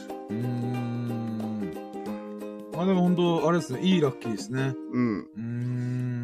そこで、今までの流れで言えば、あ、今じゃあ俺パチパチしたら、この1万、あの、シャフト1万円でもしかしたら稼げるかって思ってまだやってはいないんだけど。大丈夫です。いつかって、あいつかってか必ず大勝ちしますよ。うんあれやっぱりいいみたいな。あやっぱりあのね、自分の働いて稼いだおう金で、んあの、購入した方がいいから。まあまあまあ。まあでもこの2点ね、ちょっと話長くなったけど、あ、いい大丈夫です。うん、まあ今、ここ最近の変化で言えば、いやよかったですね。うん。まあ、マスワリも、ここ、最近ちょちょっと混ぜたりとか、あ、もういいですね、いいですね。うん。うーん。ということで、今ちょっとマスターがちょろっと通ったんで、そろそろ終わりますか。うん、あれね、俺1時間ぐらい喋ってんだよ。まあまあ、全然。まあ言うて僕1時間10分ぐらい喋ってますんでね。あ、あ、じゃあもうそうですね。まあ、この後ね、あの、またマスターといろいろ打つということでお話聞いてたんで、あのー、まあ、2時間。恐ろしい喋ったな。いや、楽しかったです。ありがとうございます。うん。ということで、えー、じゃあ、エビさんあたりに約1時間55分。お付き合いいただきありがとうございました。はい。ね、アーカイブというか、もう今回4人の方がね、い一瞬聞いて一瞬消え去ると。でもそれでも聞いてくれてありがとうございます。うん興味持って嬉しいです。で、えー、たまたまね、アーカイブでの、えー、このラジオをね、えー、聞いてくれた人、本当にありがとうございます。えー、そんな、エビスさんやあなたが、ほからかな日々と幸を日々を過ごすことを心の底から祈っております。Thank you for listening. Have a nice day. いやーはい、ということで今回が266回目の、えー、タイトルがアウトドアおでん、えー、カラオケ撮影、そして、あ、麻雀ライブ配信、えー、というのに挑戦してみただけ語るラジオとしてお送りしました。えー、皆様も、えー素晴らしい日々をお過ごしくださいませということで、えー、ラッキーラジオ終了します。ありがとうございました